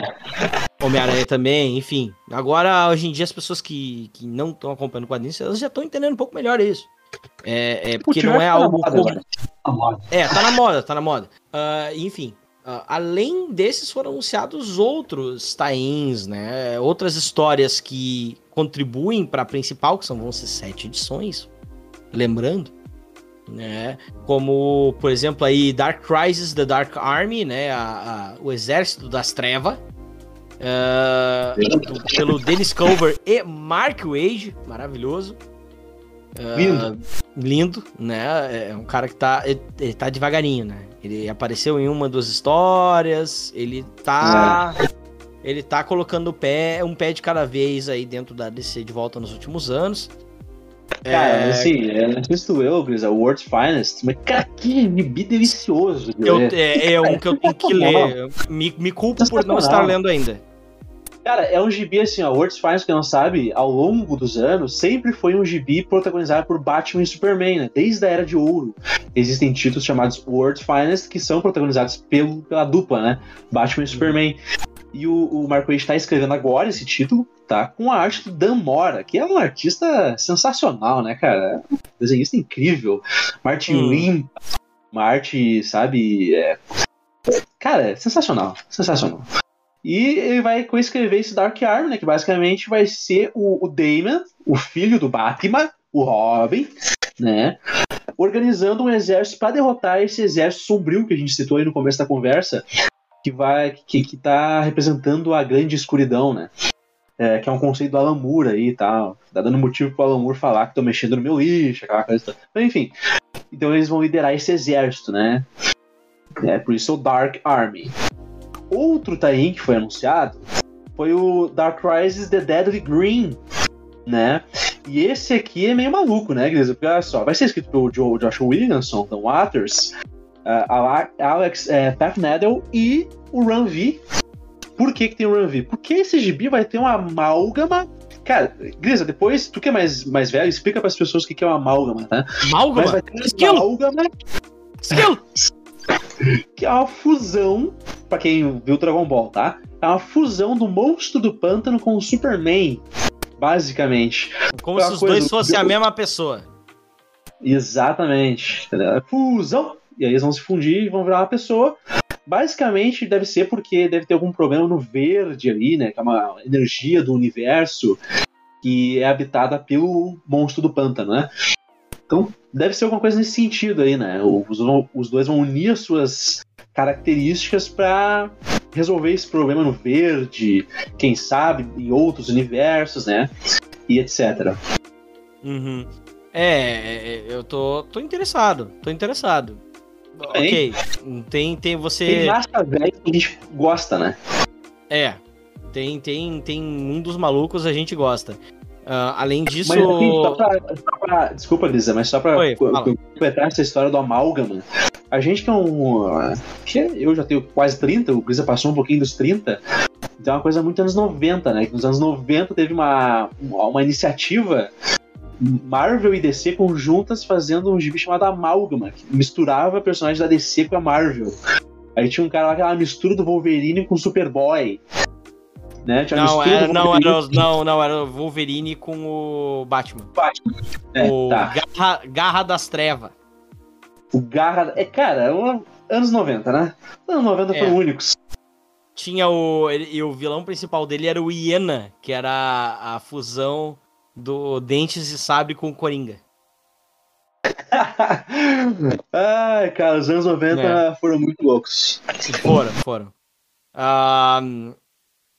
Enfim, e além disso, no fim, ainda tem mais um, né, tá aí, o Dark Crisis Warzone, Zona de Guerra, com todos os, toda a família Flash, né, todos os Flashes, é, como personagens aí uh, centrais do quadrinho, escrito pelo Jeremy Adams, que uh, hoje escreve o quadrinho do Flash, confiram, eu, fa- não façam como eu, vão ler de uma vez, eu ainda não li, mas...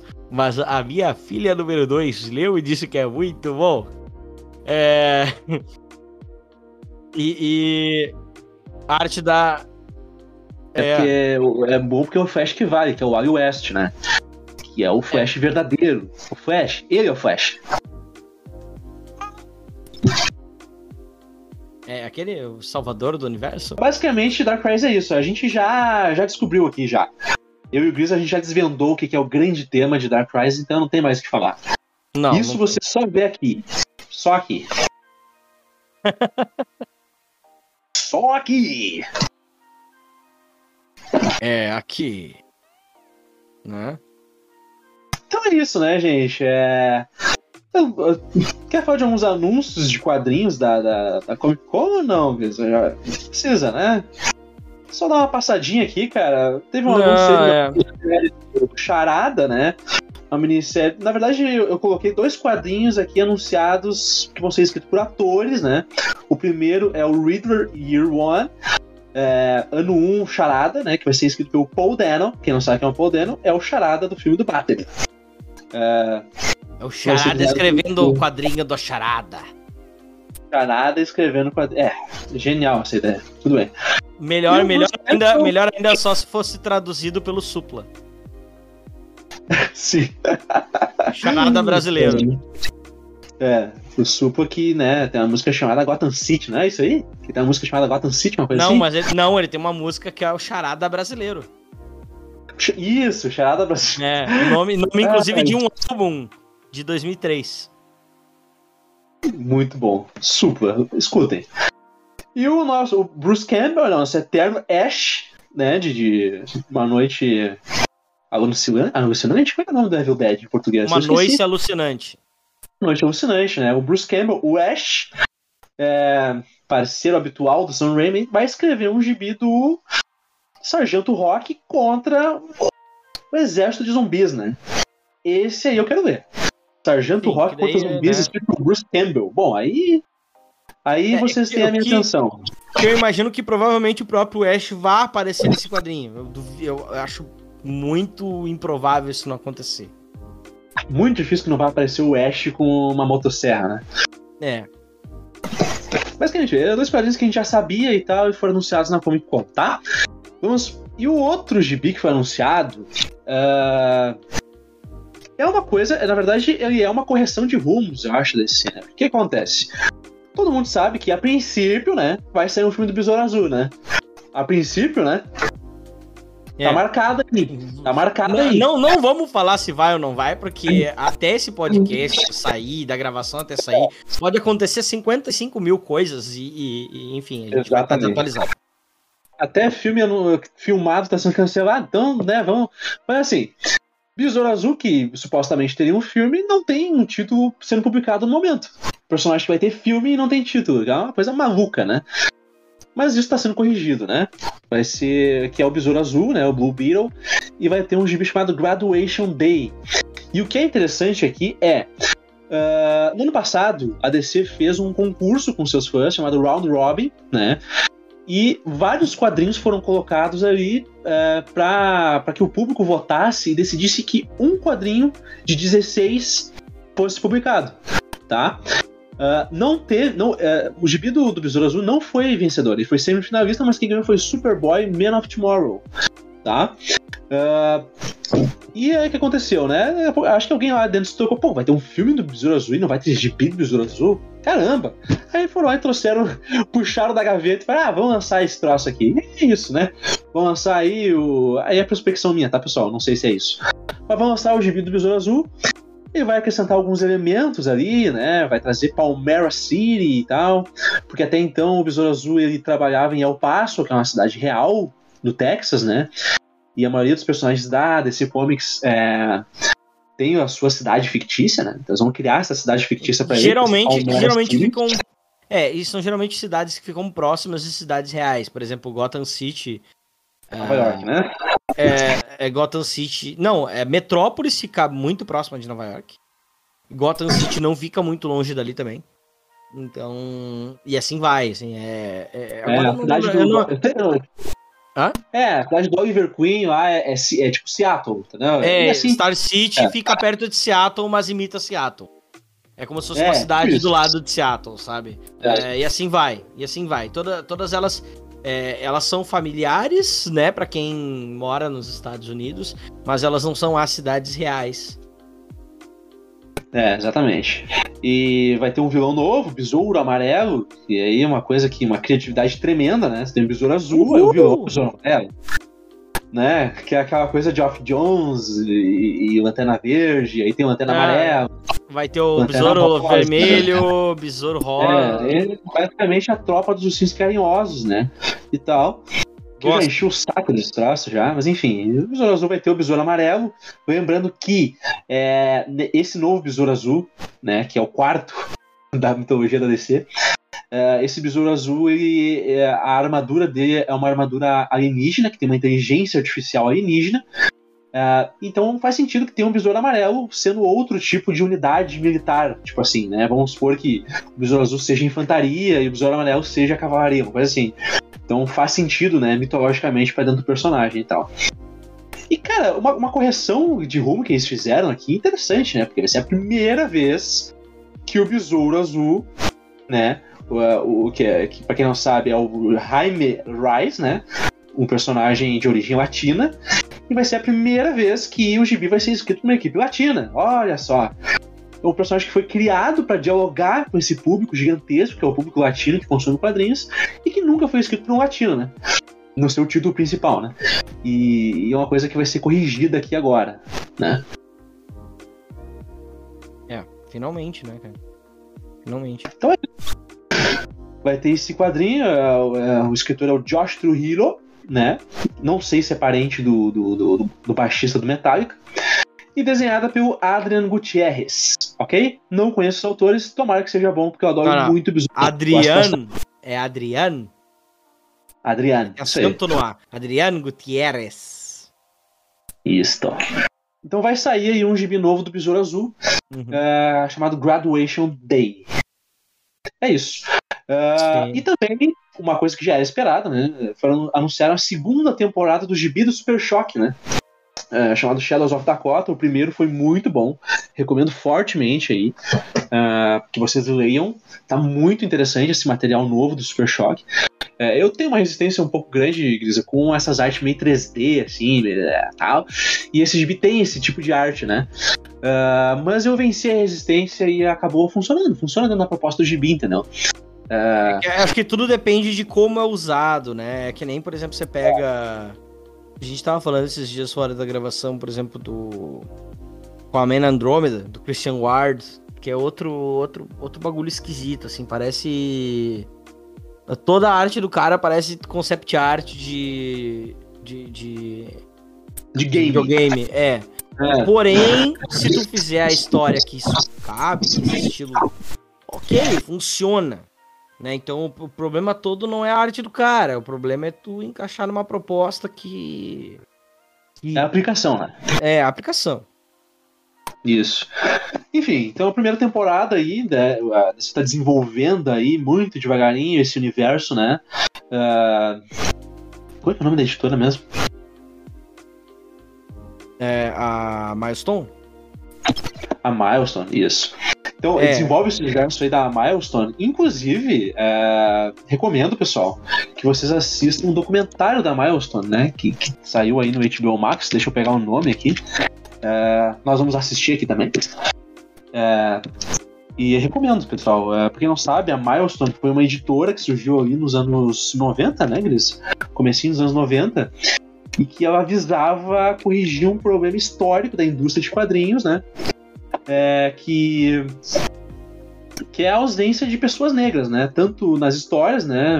Na ficção, quanto na vida real, né? Artistas negros com bastante dificuldade, né? De, de conseguir emprego e de adentrar nesse mercado. E eles criaram essa editora. É, um, o principal quadrinho que ficou mais famoso dessa editora foi o Super Choque, né? Posteriormente acabou adquirida pela D C Comics e tal. Pela Warner, né? D C Comics e tal, aquela coisa. E realmente, né? Tá nesse, nesse desenvolvimento aí da, da D C.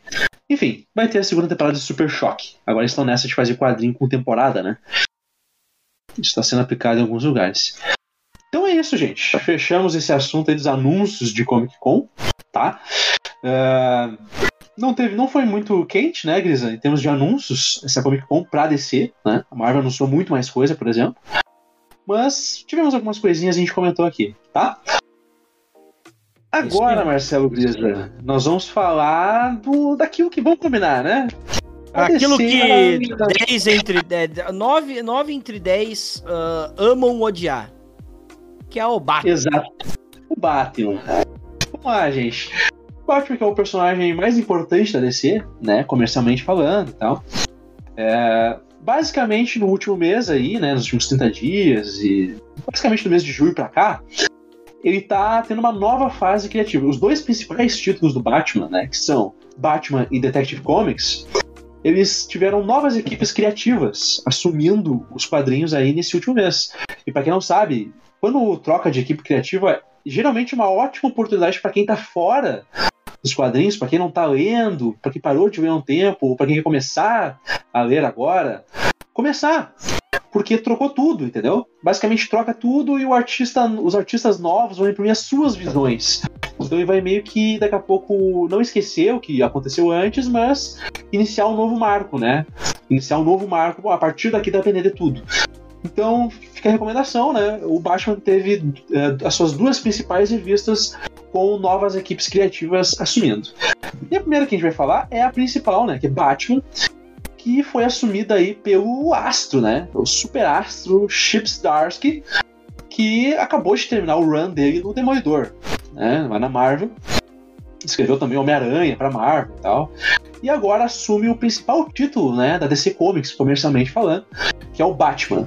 Uh, duas edições já saíram. E a segunda praticamente uh, levou o Gris a falecimento, né? É, eu, eu morri e eu voltei, mas eu tô aqui. É... Cara, é, é... são duas edições então já de Batman. Começou na cento e vinte e cinco, né? Só é cento e vinte e seis agora, nessa semana que a gente grava esse podcast, início de agosto de dois mil e vinte e dois. É... E coloca aí um... né? Primeiro que eu acho que ela apresenta muito bem a, a como tá hoje o, o cânone do Batman, como tá a Bat-família, né? O, o, o, o Batman tá pobre, né? Quer dizer, tá, ele não tá passando fome, mas ele, comparado ao, ao, ao bilionário que ele era, ele... ele já não tá na mansão Wayne, já não tem a Bat-caverna, né? Aquela coisa, é. Tá num apartamento, o, o Batmóvel fica ali numa garagem, então o Batman do povo agora. É, sim. É, ele, é um, ele, é um, ele é, no máximo, um brasileiro bem-sucedido, assim, com uma casa própria, um carro, tá? Bem, razoavelmente bem de saúde, não muito. É, um carro só, né? Então, por exemplo, se tiver que fazer um rancho, ele vai ter que ir de Batmóvel. Sim. É. é isso é, esse é um problema. É, ele só tem um, ele não tem mais todos, né? Enfim... E E aí, assim, e aparece um novo vilão agora, né? Uh, além de, primeiro, morrer alguém, a culpa cair na, nas costas do Batman, né? A, a atual administração de Gotham City tá com tolerância zero pra, zero pra mascarados, certo? E surgiu um robô super poderoso chamado Failsafe, né? Uh, que... Deixa eu ver... Eu, não... é, é, eu acho que... Eu não sei como é que eles vão traduzir Failsafe. Porque... É tradução literal. Salvaguarda. Salvaguarda, a prova de falhas... Eu não sei, é, salvaguarda é bem ruim, é, assim. Sim, cara. Vamos lá, vamos tentar explicar, né? O Batman, como a gente já falou, lá, tá errado, contingência... Né? É, é tipo isso. O que acontece? Ele tá meio ferrado e tal. Ele acaba sendo responsabilizado pela morte de alguém, que é exatamente dessa forma que começa o Demolidor do Chip Zdarsky, né? Então a gente vê um padrão, ele gosta de responsabilizar o herói por uma morte. É, é, é, o, é, é, é, é o mesmo cara que escreveu, assim, então... É, não, quem... coincidência não é, né? Uh, e tal, então, enfim... Um cara, que a gente não vai falar quem, né? Deixa vocês zoeira e tal. Uh, mas é um personagem importante do Batman. Conhecido. Do Batman. Conhecido, né? Gorduchinho. Parou, né? Deu, tá bom. Deu, deu. E ele faleceu e a culpa ficou no Batman. Ele morreu de propósito pra colocar a culpa no Batman. Ele tá meio perdido. O Tim Drake, né? Que, que, que é o Robin agora. Pelo menos o Robin que atua como o Batman, né? Acabou baleado e tal na primeira edição. Na segunda ele já tá suavaço, né? Tá, meio que não valeu nada aquilo ali, mas tudo bem. Ah, e aí é... surge, né, das catacumbas lá da Batcaverna, um robô chamado Failsafe, né? Que tem esse nome que a gente traduziu, hein, salvaguardo, plano de contingência, coisa assim. É, deu a entender que é o quê? Beleza, mais ou menos o seguinte... Como se fosse um, um plano do Batman contra o próprio Batman. Tipo assim, o dia que eu enlouquecer, eu vou deixar isso aqui pra surgir e me derrotar. Caso uhum. eu saia de controle. Né? É mais ou menos isso que eu entendi e tal. É, Sim, é um, é um, robô a, um robô à prova de Batman. É o que o Batman criou, né? O plano do Batman contra ele mesmo, né? Ele que, pra quem é mais antigo que nem nós, tem um gibi da Liga da Justiça chamado Torre de Babel, onde o Ra's al Ghul rouba os planos do Batman para derrotar a Liga da Justiça, né? E nesses planos não tinha o Batman, né? Agora, mais ou menos, é como se é, tivesse surgido esse plano aí que, que, que, o, que o Ra's al Ghul não pegou naquela época. Enfim, e aí é isso, né? É... Basicamente surgiu esse robô e na segunda edição o robô ataca a Bat-Família e aparentemente é bem poderoso, né? Tanto que, que precisou da, de toda a Bat-Família atuando ali, o Dick Grayson, o Tim Drake, Stephanie Brown, saltadora, né? A, a, a Cassandra Cain, basicamente toda a Bat-Família pra conter esse robô, né? E, e, e é isso. E o que que acontece? O Batman se vê... Uh, uh, cercado, né? Cercado, se vê sem saída pra resolver esse problema e ele chama um velho amigo, né? O... pra resolver esse problema junto com ele. Acho que dá pra falar, né, Gris? Acho que isso não é um grande spoiler, né? O que, que tu acha? O quê? É, é, sei lá. Fala aí. É, então ele chama o Batman de Zur-En-Arrh, que é uma espécie de... de, de... De, de personalidade que tá ali guardada dentro do, do, do subconsciente do Bruce Wayne. É, é mais difícil que isso, né, Gleison? Mas é tipo isso, né? Aí é, chama esse Batman é, de Zur-En-Arrh pra, pra ajudá-lo a combater esse robô aí feio. É, o, é o Batman, é o... É assim, ó, é, é o, o Batman de... O Zur-En-Arrh está para o, o Batman como o Batman está para o Bruce Wayne. É a identidade secreta da identidade secreta. É, é, tipo o Tyler do Batman, tá ligado? É isso. É, e, e é um cara totalmente diferente, assim, é um cara que... Né, e, e dessa vez, dessa vez, pra tentar combater esse... Essa... A, a, esse robozão aí, o Bruce Wayne chama o Zur-En-Arrh de propósito. É, não, ele ativa o Zur-En-Arrh. Ele, ele ativa o Zur-En-Arrh, ele vai lá e põe a roupa... de Zur-En-Arrh, a, a fala dele muda, o balão de fala muda de cor, e ele fica E ele sai de dentro do lugar onde ele botou a roupa lá e parece que ele tá cheiradaço. Exatamente, tá malucão, né? Tá loucaço, loucaço, loucaço. Sim, uh... gente, é, é uma coisa... É, cara, é um bagulho maluco da Era de Prata que o Grant Morrison trouxe, né, cara? Na fase dele, lá no Batman e tal. E que, cara, a gente sabe, o Grant Morrison, que é o... É, tem um fã-clube no Brasil, né? Ele tem como presidente Marcelo Grisa, né? É, Eu tem mesmo. Como... É, isso aí, o Marcelo Grisa. Acho que o, o vice-presidente seria o Hector, né? O Hector Lima. Sim, até porque, é, é, é, apesar de ser o vice, ele é o cara... Digamos que ele é o... Ele é o chaca de virgem da... do fandom do Morrison no Brasil, porque ele é o homem mais próximo de Morrison, ele já trabalhou é, com o, o Grant Morrison. O Hector, gente, é, é um roteirista de quadrinhos brasileiro, tá? E ele meio que... Cara, ele tinha o Twitter, né, do Grant Morrison, não era uma, tinha uma parada assim, que o Twitter do Grant é, Morrison era ele que fazia. Ele, não, não ele, ele criou o arroba Grant Morrison, certo? Ele até botava algumas coisas, mas, né, sempre respeitoso e tudo. Quando o próprio Grant Morrison quis vir para o Twitter e descobriu que alguém já usava arroba Grant Morrison, ele foi falar com a pessoa e viu que a pessoa também não tava... Uh, é, viu que era um clone dele, né? É, é, e era um clone dele, né? Porque assim como o Grant Morrison, uh, Hector, um abraço pra ele, que é nosso ouvinte, apesar de não saber disso ainda. É, no é, futuro ele, ele é, então retroativamente ele sempre foi. Uh, Isso. Aí é, é, ele... Ele também é careca, então é, tudo faz sentido no final. E branco. É... E, e, e é. Não, não, é brasileiro. Mas enfim, é. uh, uh, uh, foi um conceito maluco da Era de Prata, de, esse Batman de Zur-En-Arrh, que foi trazido pelo Grant Morrison, que, como você sabe, é um roteirista bastante excêntrico, né, e tal, e muito fã da Era de Prata e tal, e que meio que não foi usado mais ninguém, né, e tal. E aí a gente tá aqui acompanhando essa fase do, do Chip Zdarsky, né, bacaninho, um robozinho, né, e tal, Bat-Família, aquela coisa, e do nada o cara mete um Batman de Zur-En-Arrh ali, né, cara. Muito surpreendente, né? Eu fiquei bastante surpreso, pelo menos. Então, pô, uma sacada bacana do Chip Zdarsky, né? Trazer um negócio que... Aliás, até antes do, do Chip Zdarsky, teve, digamos assim, um mandato tampão ali no título do Batman do Joshua Williamson, né? Que é o cara que tá escrevendo Dark Crisis. E ele trouxe a Corporação Batman, né? Que é outro negócio do, do Grant Morrison.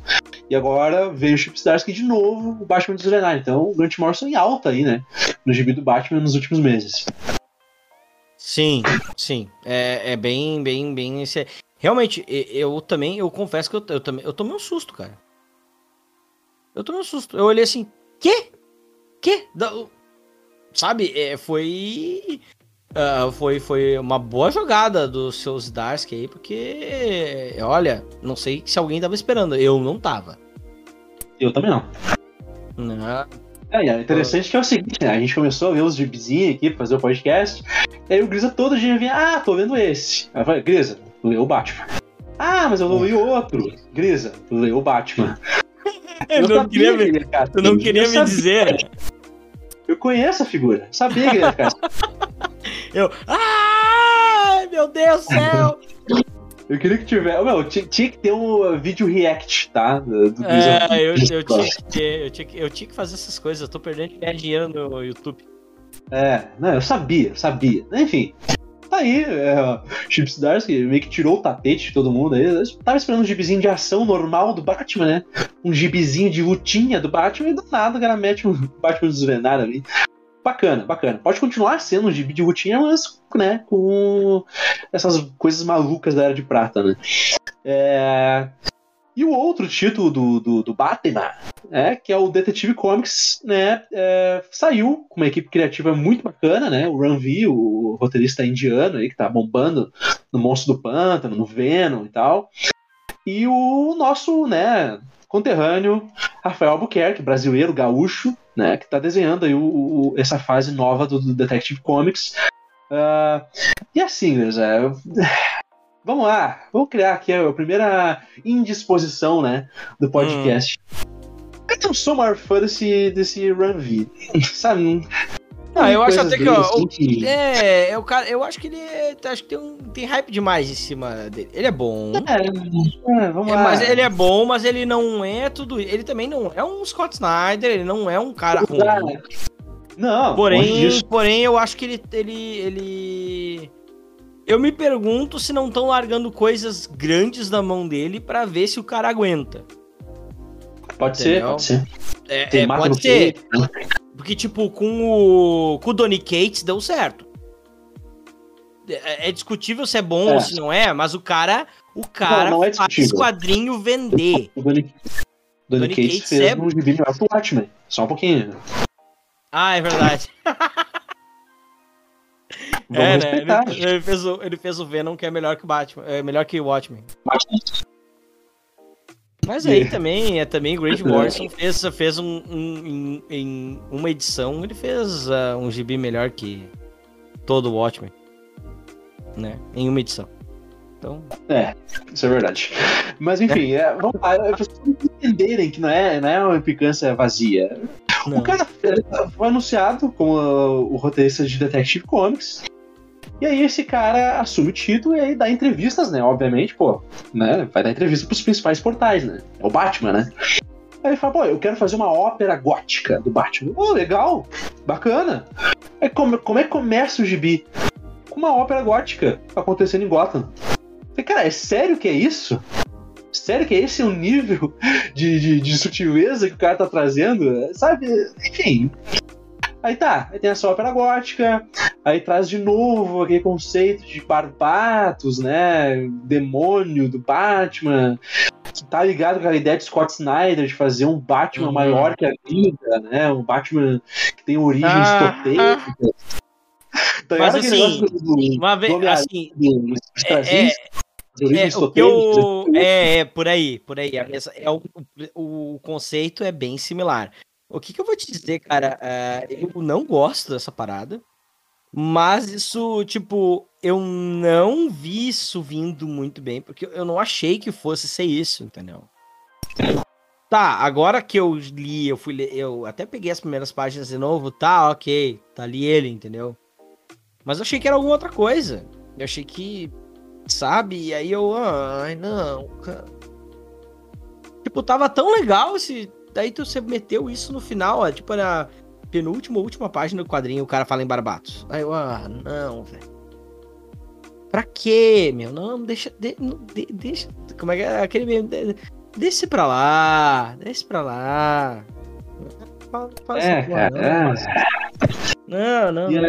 Aí, aquela coisa, né? A arte do Rafael tá sensacional. Né? Tem aquele cubo lá, que parece o cubo do Hellraiser, o cubo é do Cenobita lá. Né? É muito bom! É, e tal. E, cara, bacana e tudo. Ah, sério? Cara, eu vou dizer o seguinte, eu, todo mundo falando Run V, Run V, Run V. Cara, o primeiro gibi que eu li desse cara foi o Monstro do Pântano. E aí, cara, começa o gibi e tal, aí o Monstro do Pântano indiano, né? Que aqui é o Monstro do Pântano atual do universo D C. Tá, bacana, né? E do nada o cara mete aquele clichê insuportável do indiano que tem os pais exigentes demais e tal. E, cara, eu tô cansado disso. Todo indiano tem que ter uma história. Ah, meu pai exige demais de mim. Ele queria que eu fosse médico. Ah, cara, um saco isso. Claro que, vamos lá, o cara é indiano, né? Ele sabe mais disso do que eu. Mas, cara, é chato. É chato, já, já passou, já. Né? Já podemos aqui uh, botar a primeira acusação de xenofobia do, do podcast. É, check, check, né? Tá feito. É, mas, enfim, vamos ser cancelados uh, antes de começar. Maravilhoso. Mas enfim, eu não acho o roteirista ruim, tá? Eu até gostei dessa primeira edição do Detective Comics. Mas, hum. cara, sinceramente, por enquanto, assim, não vi nada demais e eu não entendi direito pra onde ele tá indo. Né? Mas vamos lá, é óbvio que ele tá indo pro lado místico do Batman e tal. É... Barbados, né, exportável. Que é o lado mais, sei lá, xamã, sabe aquele gibi do Dennis O'Neill, xamã, tipo uhum. isso. Tá indo pra é. esse lado, ok, vamos ver pra onde vai dar. Primeira edição não empolgou, ok? Ao contrário da segunda edição do Chip Zdarsky, que hashtag empolgou, tá? Então é isso. Uhum. Já, já é, já é, é. Vamos ver, vamos ver. Não, não quer dizer que eu não vou ler, eu vou ler. que eu quero, eu quero estar errado, na verdade, sobre... É, eu, sobre eu vou ler porque eu converme, eu leio tudo, Batman e tal, aquela coisa. Mas é isso. Uh... Você, você nem é um fã de D C, você é um fã do Batman. Não, fã de Batman, ai, que não gosto de D C, eu gosto do Batman. É. Um abraço pro meu amigo Clayton Júnior, uh, que vai ouvir esse podcast também, né? Ah, sim. É, todo o pessoal, todo, todo pessoal do grupo do, do grupo dos dois quadrinhos, né? Uh, não, o Clayton é meu amigo. O Clayton é um fãzaço dos quadrinhos dos anos noventa, é, assim como nós, né? Então ele vai, ele vai, ele vai ouvir isso aqui. Vamos lá. Uh, é isso, né? Encerramos aqui o, a nova fase do Batman. Uh, leiam, pessoal, porque sempre que começa a equipe criativa nova é uma boa oportunidade pra é, começar a ler, né, e tal. Então, se você não lê, ou se você não tá lendo Batman, se você, assim como eu, foi espantado pela fase do James Tynion, uh, volte, que tá legal, tá legal, tá bacana de ler, tá? Uh, cara, acho que a gente não poderia encerrar uh, o assunto quadrinhos sem fazer uma homenagem, né, a dois artistas importantes, né, cara? Dois artistas muito marcantes para nossa geração que faleceram recentemente, né? E eles são o desenhista Tim Sale e o roteirista Alan Grant, né? Dois caras que, porra, hum. grandes é. serviços prestados para D C Comics e que, infelizmente, faleceram recentemente, né, no último mês de julho. E, poxa, vamos aqui fazer um, uma homenagem pra esses caras que eles merecem, né, Gris? Tim Sale, então, é, é, é o roteirista é. que ficou marcado principalmente pelos trabalhos com o Geoff Webb, né? Também conhecido por ser o cara que é, melhora os roteiros do Geoff Webb. E que trabalhou em gibis como uh, As Quatro Estações do Superman, que é um gibi maravilhoso, né? Uh, o Longo Dia das Bruxas, do Batman, e a sua respectiva continuação, Vitória Sombria. Uh, e, uh, se não me engano, ele desenhou o tipo da Mulher Gato também, uma coisa assim. Alguma coisa relacionada à Mulher Gato ele desenhou. Enfim, Tim Sale, uh, ou ele desenhou a Mulher Gato no gibi do Longo Dia das Bruxas, eu não lembro, e eu tô só confundido na minha cabeça. Mas ele tinha uma arte muito marcante, né, Gris? É, é, tu vê aquele tipo de arte que tu bota o olho e vê é o Tim Sale, né? Sim, é, é, e além, a, além de ele ter uma arte própria bem característica, ele também é, tem um, um, uma, uma, uma parada assim de, de fazer homenagens muito boas quando, quando ele tá inspirado em outras épocas, assim. É, pra, pra mim, pra, assim, pra mim a, a, a eu acho que é aí que ele brilha mais. Ele consegue trazer, assim, é, As Quatro Estações do Superman, não sei, o... o... Pra mim, a, a melhor história de, super, de, de, de, de Homem-Aranha de todos os tempos é Homem-Aranha, Homem-Aranha Azul, sabe? Eu, é um quadrinho que eu, eu acho que é, todo, todo mundo que tem sentimento no coração... É, entende, né? Quem já foi jovem ou é jovem é, e tá vivendo esses momentos uh, intensos, né? E tá vivendo amores, e tá, para mim é uma, é uma baita carta de amor ao Homem-Aranha, às histórias dele, aos anos sessenta, sabe? É... Eu, eu até eu, eu não, tô, não vou entrar tanto no, no conteúdo, porque eu, eu, eu me emociono lembrando do quadrinho, eu sou, sou não, sim, mole. Realmente. Eu sou meio mole, assim, é, apesar de, de, da maneira que eu acho, assim, eu sou um cara bem mole, assim. E, poxa, eu, eu, eu, eu tô, eu tô sempre, assim, é, que, eu, que eu paro e penso, assim, no, do que ele faz, acho que é, é um cara que amava quadrinhos, sabia mostrar isso na arte dele, né? Amava a mídia, não amava só contar histórias, amava, é, não só amava contar histórias, amava a mídia dos quadrinhos, sabe? Tinha uma relação muito próxima, tinha uma, uh, um cuidado, né, com isso. Então... Então acho que é uma coisa que, que não sei se falta em muito autor, acho que nem tanto, acho que considerando que a gente que não é, assim, há, há mídias que, que pagam muito melhor os seus criativos. Uh, já é uma... Mas acho que falta, falta tem muita gente que, que, que critica e lê, pensar bem no que essas coisas significam, sabe? Enquanto arte, não só quanto produto. Porque eu acho que as duas coisas, acho que quadrinhos são as duas coisas, acho que muita coisa é, na cultura pop é as duas coisas. É, é produto e é arte. É, e, e fica muito de, de cunha com, com artista, com roteirista, porque não fez do jeito que essa pessoa gostaria, né? Eu acho que eu, eu acho que isso é meio inútil do ponto de vista da arte. Sim, cara, realmente. E o Tim Sale tinha, né, essa sensibilidade e tinha uma, uma capacidade muito grande de retratar sentimentos, né, de evocar sentimentos.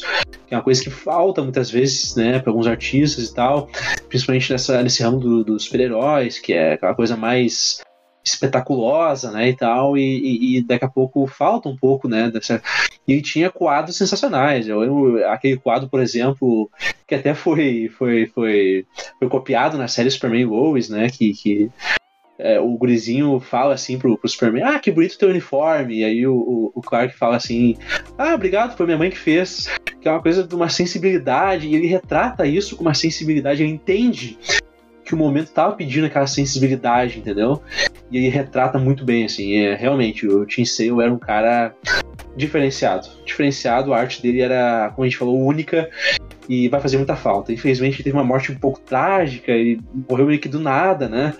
É, não sofria de um mal, assim, que nem, por exemplo, o George Pérez, a gente sabia, né, que tava mal faz um tempo, e o Tim Sale veio como uma, uma bomba, né, uma coisa assim, do nada, e tal. Enfim, fica a nossa homenagem aqui ao grande Tim Sale, né, desenhista que nos deixou recentemente. E o outro, uh, Grisa, que a gente tem que falar é o Alan Grant, né? O clássico roteirista dos quadrinhos do Batman. É, né, um cara que veio, se eu não me engano... E é aquela rebinha da primeira invasão britânica, eu, né? E que chegou falando de quadrinhos, de temas sociais, né, no, nos quadrinhos do Batman e tal. Uh, criou aí o personagem Anarquia, e todos os quadrinhos dele do Batman tinham um pouco esse fundo, assim, de, sabe, de questões urbanas, né, e, e questões sociais da grande cidade, e o impacto de um vigilante mascarado no meio de tudo isso. E, cara, foi, eu tenho boas memórias, cara, de, dos quadrinhos do Alan Grant no, do Batman. Sim, cara, é, eu acho que, que eu acho que se se a gente ler um I Am Batman hoje em dia do John Ridley, é, é porque a, a invasão britânica e caras como como Grant é, vieram antes trazer isso, assim, não, e, e isso sem, sem tirar a, a cor dos quadrinhos, sem tirar o colorido, né? Sem tirar o, o toda toda tudo, tudo que é uh, uh, dos quadrinhos de super-herói, né? Mas colocar algo a mais nisso, tentar trazer uma, uma parada diferenciada ali, né? O, o para mim para mim é isso, sabe? Então, sim, cara, o Alan Grant, realmente. E, e a gente tá falando de Batman porque o podcast é de D C, mas ele tem trabalhos pra dois mil e oito, assim como todos os britânicos daquela época, né? É, a grande revista seminal, né, dos quadrinhos uh, britânicos. Escreveu o Juiz Dredd, né? Na própria D C escreveu coisas como é, Etrigan, né, o gibi The Demon e tal. É, escreveu durante muito tempo uh, O Lobo, né? Então, aquela fase anos noventa ali do Lobo, teve muita participação do Alan Grant e tal. Uh, enfim, cara, um cara que, né, marcou a vida de muita gente, escrevendo quadrinhos do Batman naquela época. Era um roteirista muito regular, regular, né, um cara que, que poxa, sabia que tu ia encontrar um gibi pelo menos bom quando tu pegava uma história dele. Não é um cara de oscilar, um cara muito constante e tal. E, pô, fica a nossa homenagem aí, né, a mais esse, esse grande artista que nos deixou, o Alan Grant, um roteirista que, pô, deixou a sua marca no Batman, né? E como tu falou, se existem quadrinhos hoje como I Am Batman, é porque algum dia lá atrás o Alan Grant teve coragem de fazer, né? E tal. Então, é, não só ele, Dennis O'Neill também já tratava desses assuntos e tal, mas o Alan Grant foi mais um desses caras, né? Então fica a nossa homenagem a ele aqui.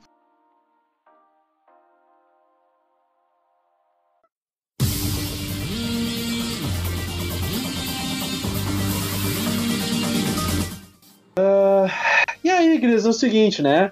A gente falou daquilo que é bom de falar, que é quadrinhos, né? E agora vamos falar daquilo, né? Essas coisas insuportáveis que tá se tornando a D C no audiovisual. Uh, tá até falando com o Gris aqui, cara, a gente fala disso, né? Vamos, vamos dar uma é, passadinha, não. pelo menos. É, porque... acho que nós, é, a gente, na verdade, tinha uma pauta bem maior pra isso, a gente acabou centrando nos quadrinhos. Porque, primeiro, porque tem muita coisa acontecendo nesse exato momento enquanto a gente grava.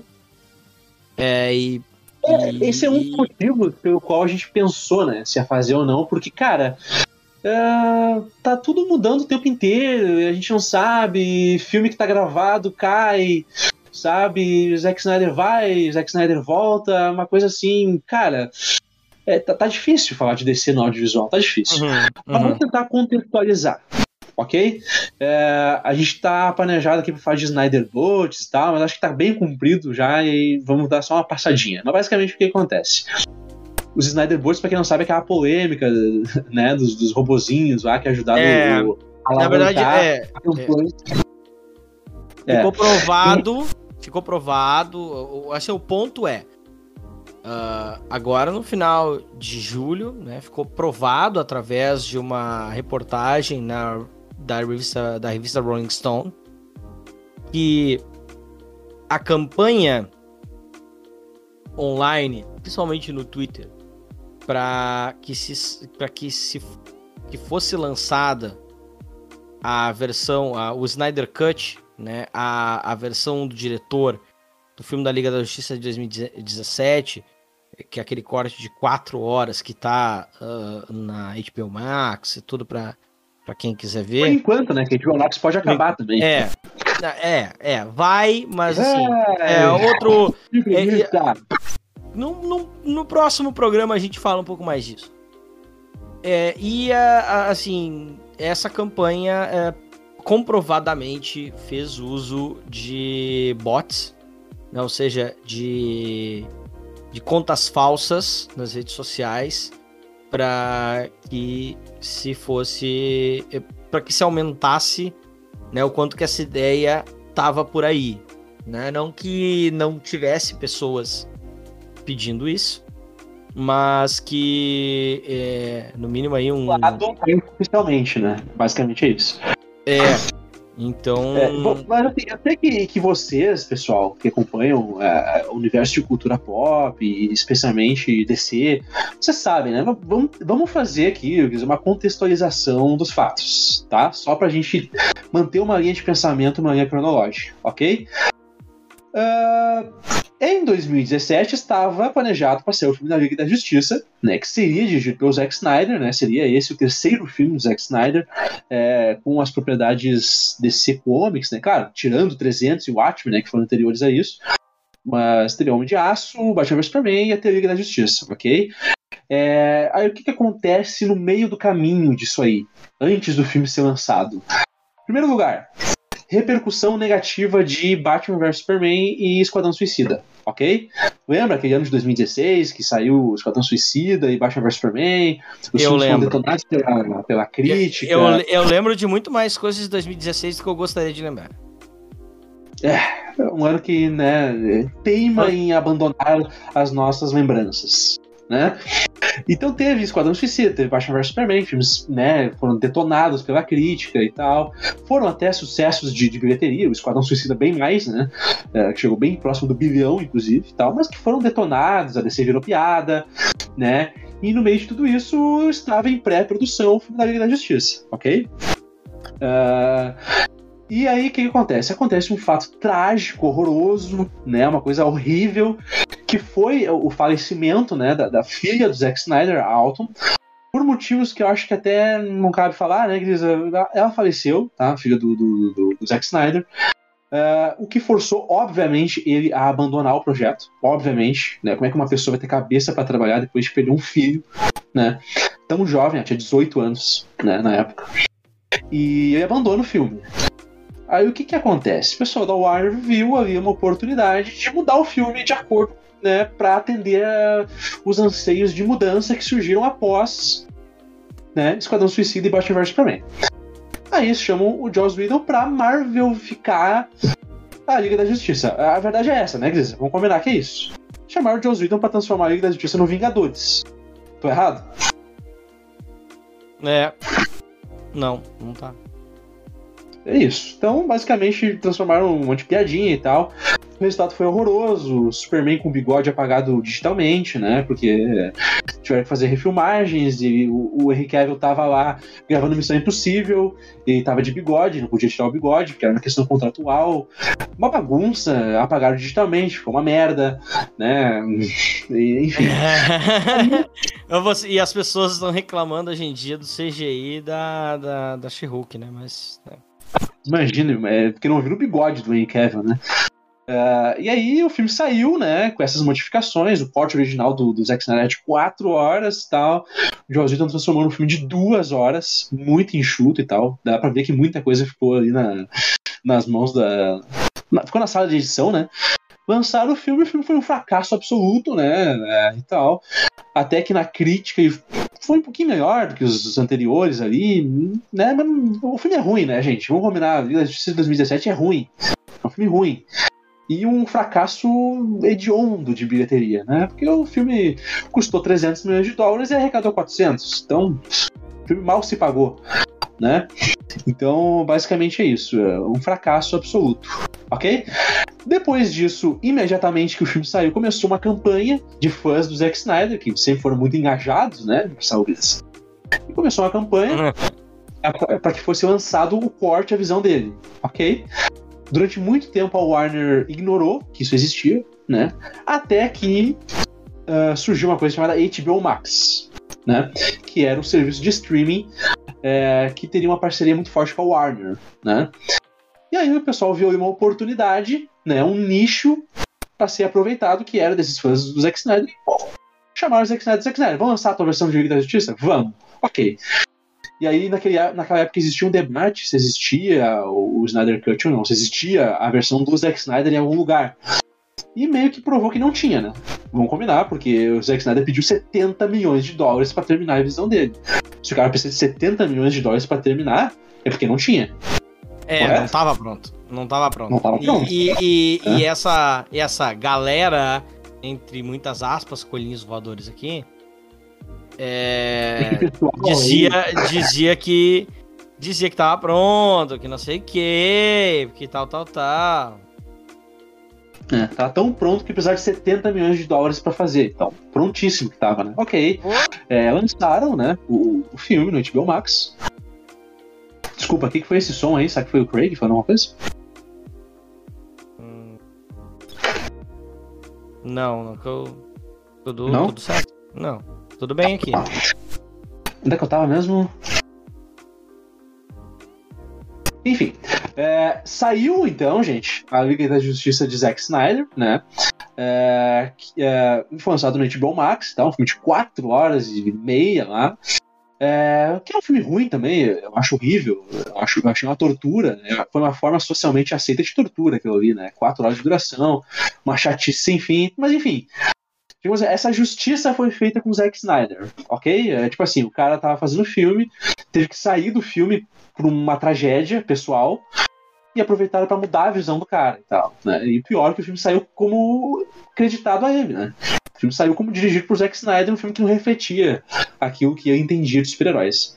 E foi feita essa justiça, saiu ali da, da justiça de Zack Snyder no H B O Max. O filme teve resultado bastante razoável de, de, de crítica, né? Os críticos gostaram do filme, né? E tal. Foi ali estabelecido uma espécie de trégua com o Zack Snyder por parte da crítica e tal. O filme saiu. Ok. Os fãs estão felizes? Não. Obviamente que não, porque agora a campanha mudou e é Restore the Snyderverse.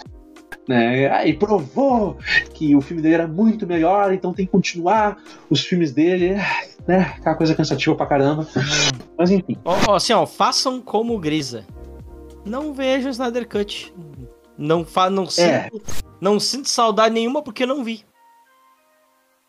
Exatamente, é. É exatamente. A melhor coisa que você... Daqui a pouco aceitar, né, essa coisa de que ah, é uma versão muito melhor. Daqui a pouco tu aceita isso, né, sem ter visto. É. E é isso, enfim. Esses eram os fatos que a gente sabia e tinha acesso. Essa era a narrativa, digamos assim. Até essa matéria da Rolling Stone, que jogou luz sobre uma série de coisas que a gente não sabia, né, Gris? E aí, quer falar, Grisa, pra nós mais ou menos o que, que é essa, essa, essa, essa matéria da Rolling Stone trouxe pra nós? O que que essa matéria trouxe especificamente, né? Que, uh, no caso, uh, agências de análise de dados foram contratadas pela reportagem e indicaram um índice de, uh, pelo menos aí, de treze a quinze por cento é, de bots na hashtag do Restore the Snyderverse, né? É. E, e, e justamente essas contas falsas, normal, tá, normalmente, assuntos populares e tal, coisa, sempre tem bot, mas é de três a cinco, então a gente tem pelo menos três vezes mais, uh, cerca de três vezes mais é, é, bots do que o normal para qualquer situação. Né? A gente vai pegar contas falsas. Pois uh, esses militantes atacam, iam direto pro Geoff Johns, na época tava mandando nos filmes, uh, o John Berg também ali, uh, então atacando, uh, atacando nas redes sociais essas figuras que detinham a caneta, certo? E também indo, por exemplo, atrás dos filmes da Warner, de outros filmes da Warner no Rotten Tomatoes, que é um site que junta Uh, críticas, né, de, de cinema e faz uma, meio que uma nota média, e derrubando nota de outros filmes da, da, da Warner de propósito como uma medida de intimidação, como por exemplo Godzilla versus. É, Kong. Tipo, é, o, o Godzilla versus. Kong foi um dos atacados, né? Tipo assim, o Rotten Tomatoes é um agregador de críticas, tá, gente? É, não é um site que dá nota pra filme, que, que é o, mais ou menos o entendimento é, é, que se tem, né? Ele é um agregador e mostra o índice que aparece ali, aquela porcentagem, é o índice de aprovação do filme. Então, por exemplo, se um filme, se tudo, vamos por exemplo, dez críticos viram um filme, ok? dez críticos deram nota seis. Tipo, ah, é um filme ok, ok, nota seis. Esse filme vai ter cem por cento de aprovação, porque foram cem por cento de críticas positivas. Então, o Rotten Tomatoes não quer dizer muito em relação à nota média de filme, não. É o índice de aprovação, ok? Só pra gente deixar claro aqui, né? Uhum.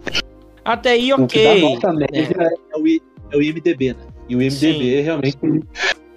Realmente, esse aí é a nota média mesmo de fãs e críticos, né?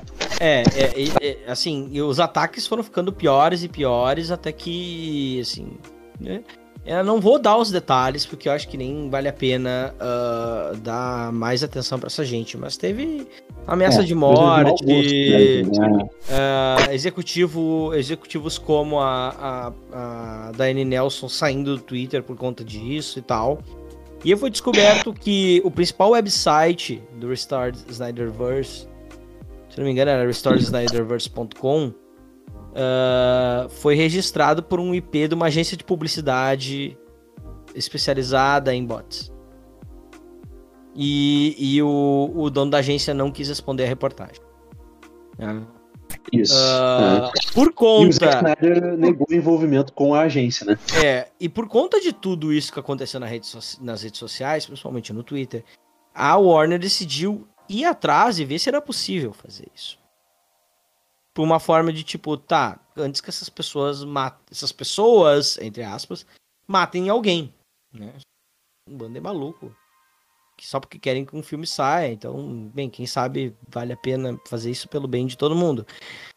Uh, pessoas, a fontes, né, não, sem, que não deram seus nomes, mas ouvidas aí pela reportagem, é, assim... acreditam terem, assim, indícios dessa ligação entre a campanha do release do Snyder Cut uh, e o próprio Zack Snyder, né? Então ele teria, tipo, feito a campanha para o próprio filme dele sair. né?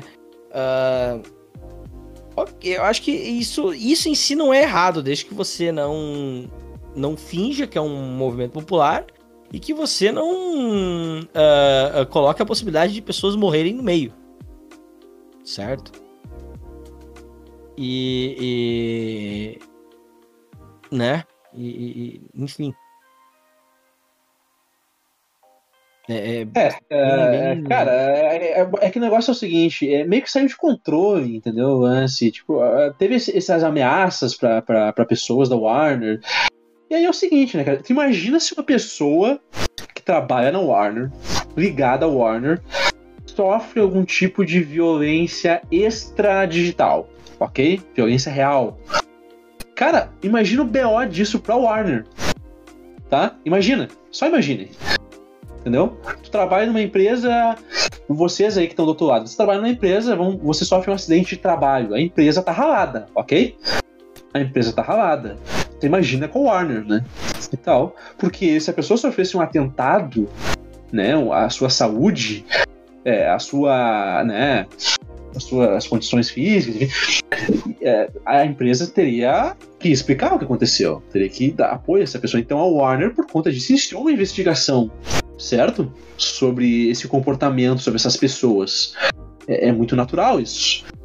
E, e eu vi muita gente, Grisa, falando assim: ah, essa, essa matéria aí é uma, é uma revanche do, do, do Hamada ou de alguém que, né, do Geoff Johns, esses, né, esses desafetos do Zack Snyder.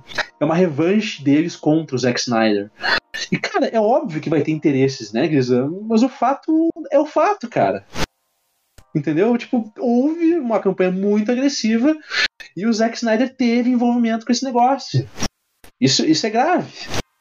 Né? É, é bem... É muito grave, assim. Acho que é um negócio que... Bem, não, não, não precisa ser dito que hoje o Snyder não tem ligações com a Warner. Né?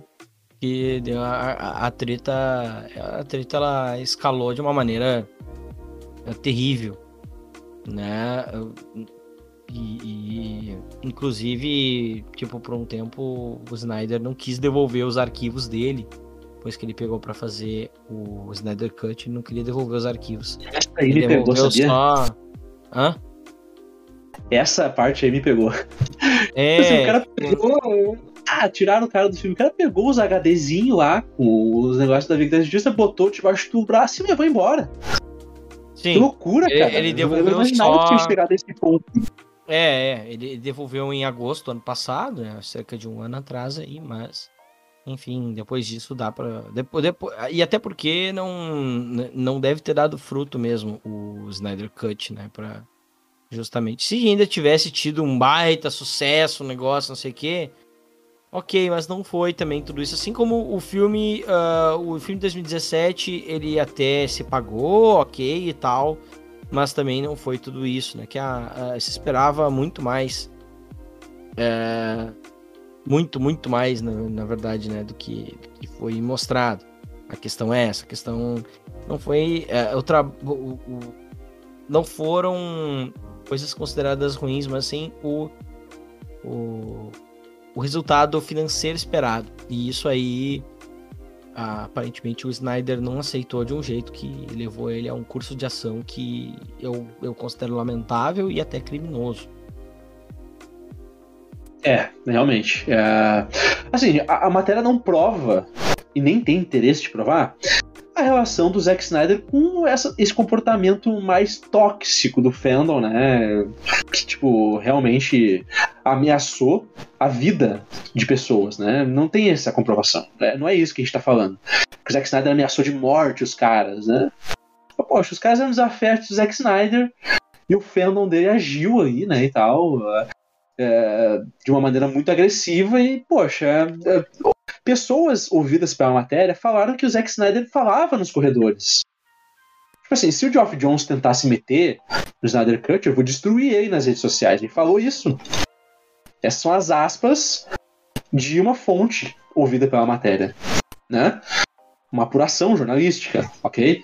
Então, é, é, poxa, é complicado, entendeu? Tá relacionado, tá relacionado. uh, de certa forma, mesmo que de forma indireta, né? E foi isso, né? Uh, e, cara, vamos lá. Recentemente, teve a notícia de que o Alan Moore, que é um, um antigo executivo da Warner Bros., né? Estava trabalhando em, em outras coisas, foi chamado de volta, né? Pelo novo diretor da Warner Discovery, né? Que é o David Zaslav. É, o, o Bono, Demônio. Né? Nossa, Demônio. O demônio. Ele é o... Como é que é? O, o Barbato, né? Barbatos lá. Ele, ele é o é... verdadeiro Barbatos, sim. Ele é o Barbatos. Mas enfim, o Alan Moore foi chamado. O Alan Moore, sabidamente, tem uma... Ele foi chamado por um cargo consultivo, né? Tipo, um cara que vai ser chamado para dar opinião sobre as coisas, né? E é sabidamente um cara de boa relação com o Zack Snyder. Ele era diretor da Warner na época do trezentos, do Watchmen e tal. Ele que bancou o Snyder na Warner, né? Quando ele começou essa jornada, coisa de quinze anos atrás. E ele voltou pra Warner. Aí o pessoal já fica, não, o Zack Snyder vai voltar. É agora. Não, entendeu? Não, não, há, não acredito não. que seja o caso. Não. Não é, gente, não é. Vamos lá. Pode ser que volte o, o Snyderverse, claro. Né? Afinal de contas, o, o novo diretor da Warner é o Barbatos, né? Então, eles esperem qualquer coisa, inclusive nada. Mas o Zack Snyder tá com a relação bastante desgastada com a Warner. Então, por exemplo, ele brigou com o Walter Hamada. O Walter Hamada tá na Warner ainda. Tá? Ele não foi demitido, ele não tá fora, ele tá lá ainda. Ok? E ainda tem um papel importante na divisão de filmes da D C. Então, o Geoff Johns, embora não esteja mais envolvido com filmes, né? Ainda é funcionário da Warner. E esses caras que diz que ia destruir nas redes sociais estão lá ainda, ele vai voltar? Difícil, né? A gente sabe que, que tipo assim, é, é Hollywood. Então, essas diferenças, se for pra fazer dinheiro, essas diferenças são esquecidas. Mas o problema é que os filmes do Zack Snyder não têm feito dinheiro pra Warner. Ok? A Liga da Justiça do, do Zack Snyder não foi um sucesso, gente. Tá? Porque o, foi um filme que sessenta por cento das pessoas que começaram a ver este filme não terminaram na plataforma H B O Max. E quem deu essa notícia foram sites é, confiáveis de análise de dados de televisão. Então, a Liga da Justiça do Zack Snyder não foi um sucesso. O Zack Snyder não fez sucesso com a Liga da Justiça, não fez sucesso no Batman versus. Superman, não tá dando dinheiro, gente. E a gente sabe que os filmes do Zack Snyder custam caro. E é careiro. Então, gente, além de que o próprio Zack Snyder não voltaria, né, Gris? Com o contrato que ele acabou de assinar com a Netflix, né? É. Então, o cara fez um filme com a Netflix, esse ele, filme já ele, tem até um spin-off. É, ele, já, ele já, já foi em frente. E seguir em frente. Tá na hora dos fãs seguirem também. É isso que a gente tá querendo dizer, né? Uhum. Então é isso, gente. Falamos de Zack Snyder e tal. Já, já, já, acho que a gente já trouxe hate o suficiente aqui pro podcast. Uhum. É, acho que... Acho que é assim, cara. É, até porque tô, tô muito feliz aí com o Batman nos quadrinhos pra, pra ficar perdendo meu tempo falando de Zack Snyder por muito tempo, assim. É. É, mas enfim, né? eu, eu acho que a única uh, acho que a única também notícia para quem não, não viu também, né, é que com essas uh, mudanças todas tá chegando ao fim o, acho que essa pode ser a nossa última notícia, imagina, uh, do dia, do mês. Vai ser, é esquisito isso por mês, eu não tô acostumado a gravar por mês, mas vamos lá. É, o fim do, do Arrowverso, né? Porque Flash, Flash vai ter a sua última temporada, né? Agora... É uma coisa que, assim, é, é, é, que acontece? Então, gente, os fatos são, foi anunciado que a nona temporada de Flash vai ser a última, né? Vai ter, vai ter uma temporada reduzida de treze episódios, geralmente eram vinte e três, né? Então, dez episódios a menos, vai uhum. encerrar a história do Flash e do Arrowverse, né? De uma forma geral, porque... Todas as outras séries já caíram, né? É, se não me engano, restam só Flash, Stargirl, né? Uh, e vai ter Gotham Knights agora também, mas que aparentemente não tem ligação com o Arrowverse, né? Foi começar... Porque não sabe, o Arrowverse é o universo compartilhado que começou a ser construído lá quando saiu a série Arrow, a série do Arqueiro Verde, é, muito tempo atrás. Uh, Há onze e... anos, foi em dois mil e onze que começou. dois mil e onze, cara. E tal, e cara, vamos lá. Uh, eu acho que eu não sou o maior fã do, da, das séries da, da C W, acho que o Gris também não. Não. Mas, poxa, os caras fizeram, né? Os caras ah, fizeram. Ah, acho que é, um... é, é um trabalho de T V de mais de dez anos. Uh, hoje em dia é muito difícil se manter por tanto tempo assim, entendeu? Uh, você vai ver algumas das séries, por exemplo, sitcoms de maior sucesso. É, de, de todos os tempos, assim, você pegar só o, os baluartes que as pessoas falam, ou falam que viram, mas só viram shorts no YouTube e no TikTok, é, Friends, uh, How I Met Your Mother, Modern Family, elas, elas duram, assim, de oito a doze anos, né? É, sim, é, sim. Não, elas não duram mais que isso. Que uma série de T V, ela, ela envolve, é, envolve questões de audiência, né, que já estavam baixas em, em Flash. É, envolve questões Sim. de produção que, que na maioria das vezes são... São, uh, são uma série... Geralmente tem que ser muito mais barata do que um filme por minuto, por segundo de filmagem. Certo? Então você não pode também fazer um baita de um trabalho cinematográfico e de efeitos especiais, etcétera. Uh, algum dia, você que tá ouvindo isso provavelmente vai falar, ah, Superman e Lois. É, Superman e Lois é um ponto super fora da curva. Tá? Não é nem pra não, essa série. Né? Não é um produto pensado, inclusive, para a T V. Ela está na T V, mas é um produto pensado em streaming. É, é verdade. É, é um produto que, que as pessoas falam mais dele no streaming do que ele na T V. Ele por acaso tá passando na T V.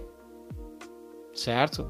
Ele, ele não é um produto de T V. Então ele tem um outro orçamento. Numa outra, uh, uma outra filosofia de trabalho, de construção de roteiro, de produção... É, de design, é, é outra coisa, não dá pra comparar, são maçãs e laranjas, é, então é, então é, é por aí, assim, é, cara, que legal que durou onze anos, sabe, deu pra fazer uma Crise das Infinitas Terras na T V, cara, eu, eu é. quando, assim, se alguém me dissesse lá em dois mil e onze que isso ia acontecer, eu ia rir.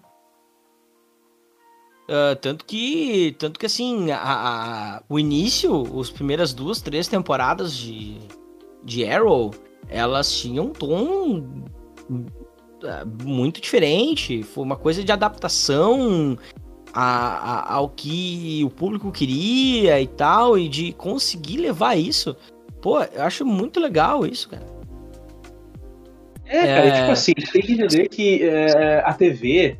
é uma coisa muito dinâmica em termos de, de, de a, como é que eu vou te dizer, de comportamento do público, né? Então, por exemplo, cara, o comportamento do público que assiste televisão, ele muda, cara, da manhã pra tarde já mudou. Imagina em onze anos, né?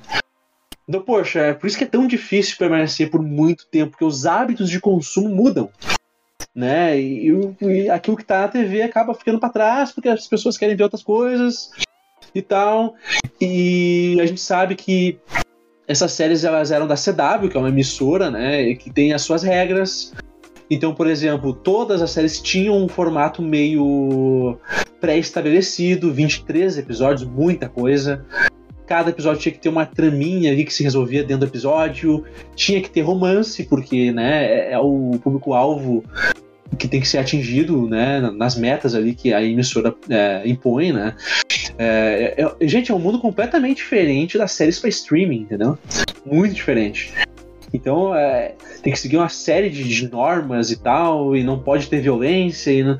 Então, poxa, dentro dessas limitações, o que eles fizeram é admirável, cara. O que eles fizeram é admirável. Então, poxa, aquela coisa, né? Acabou a C W, a C W está morta. A C W não, né? No caso, o Arrowverse está morto, vida longa ao Arrowverse. É isso, né? Por aí. É por aí. É, e assim, gente, é isso. Fica a nossa homenagem aí. Mas qual é o contexto maior disso? E aí a gente vai chegar no assunto para encerrar isso aqui, tá? O contexto é as mudanças que estão acontecendo na Warner Brothers, ok? Uh, vamos tentar... Eu tinha um roteiro aqui, a gente fez um roteiro, gente. A gente vai tocar pra cima esse roteiro, tá? Porque, cara...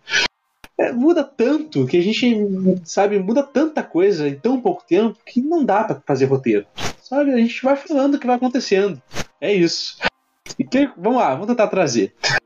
Desde meados de final de dois mil e vinte, ao longo de dois mil e vinte e um, tá se falando que a Warner ia ser adquirida por outra empresa. A Warner, que uns anos atrás tinha sido adquirida pela A T e T, uma gigante do, do ramo de telecomunicações e tal, e agora foi comprada por outra empresa, que é a Discovery. Uh, e aí acabou se confirmando, né, essa transação econômica, porque, poxa, é uma transação de bilhões, né? Então precisa de aprovação do governo, precisa de trocentos bancos dando garantias e tal, e demorou e se confirmou em abril, ok? Desse ano, dois mil e vinte e dois.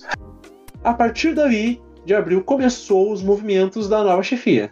Assumiu um novo cara, David Zaslav, ok? Que a partir de agora nós vamos chamar ele só de demônio. É assim que nós vamos nos referir a esse cara. Uhum. E aí começou as mudanças dele, né? E, cara... Uma loucura, né? O cara foi lá, cancelou o filme da Batgirl.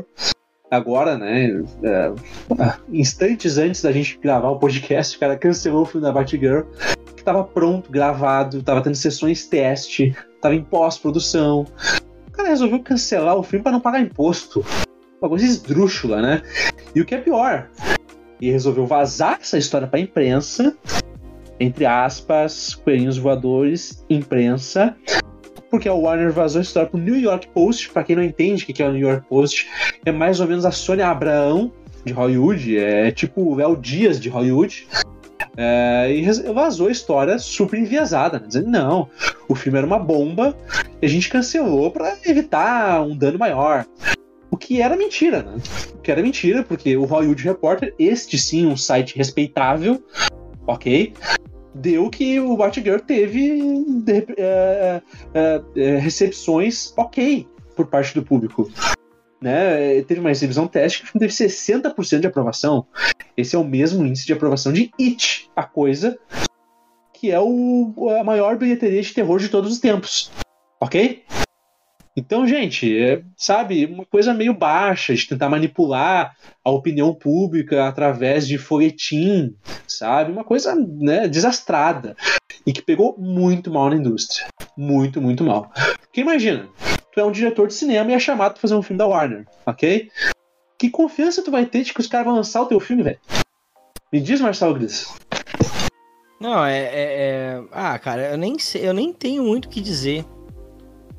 Vou dizer bem, bem assim, é, eu acho que é... Eu, eu não tava acompanhando muito essas pré-produções, assim, essas produções, eu vi uma coisa que outra, assim, mas eu, eu penso no trabalho dessas pessoas, assim, jogado... Inclusive, eu, eu, justamente, né, é oficial, o filme da Batgirl foi cancelado por... porque não lançando o filme se ganha um baita desconto... em impostos. Tipo... É, na real, na real, sabe que eu tô esperando e eu tô apostando, isso vai acontecer. E não vai, assim, ó, vai dar um mês, vai dar quinze dias que seja, as pessoas, esperar as pessoas terminar de, de falar desse assunto com frequência, tá? E alguém, e alguém envolvido nesse filme vai, vai, vai, vai vazar. Esse filme. Esse filme vai ser vazado, porque não é possível. É noventa milhões de dólares, óbvio, um monte de gente, um monte de gente uh, nessa produção, assim e tal. Cara, a própria vai, vai ser, vai ser o Deadpool tudo de novo. Vai vazar esse filme na internet. As pessoas vão ver de graça. As pessoas vão gostar, entendeu? E os caras vão se forçar a lançar oficialmente. Cara, é, é, é, quem falou isso foi um cara que eu, que eu gosto muito, que trabalha no YouTube aqui, que é o Dalian Nogari. E falou, cara, eu não vejo a menor possibilidade desse filme ficar numa gaveta pra sempre. Não vai. Não tá pronto, gente. Esse filme vai sair, tá? Vai sair. nem que seja de forma clandestina, mas vai, tá? Uh, então, uma coisa esdrúxula, cara, uma coisa, um comportamento em termos de indústria inédito. Nunca foi visto uma coisa assim, cara. Cancelar um filme que tá pronto. Nunca. Pô, do, pro... Então, se o filme tá ruim, que não tava, né? Se o filme tá ruim, lança a porcaria do streaming, sabe? Lança aí pra... pra... Uh, pra, pra adquirir digitalmente, que é uma prática também de alguns filmes aí, sabe?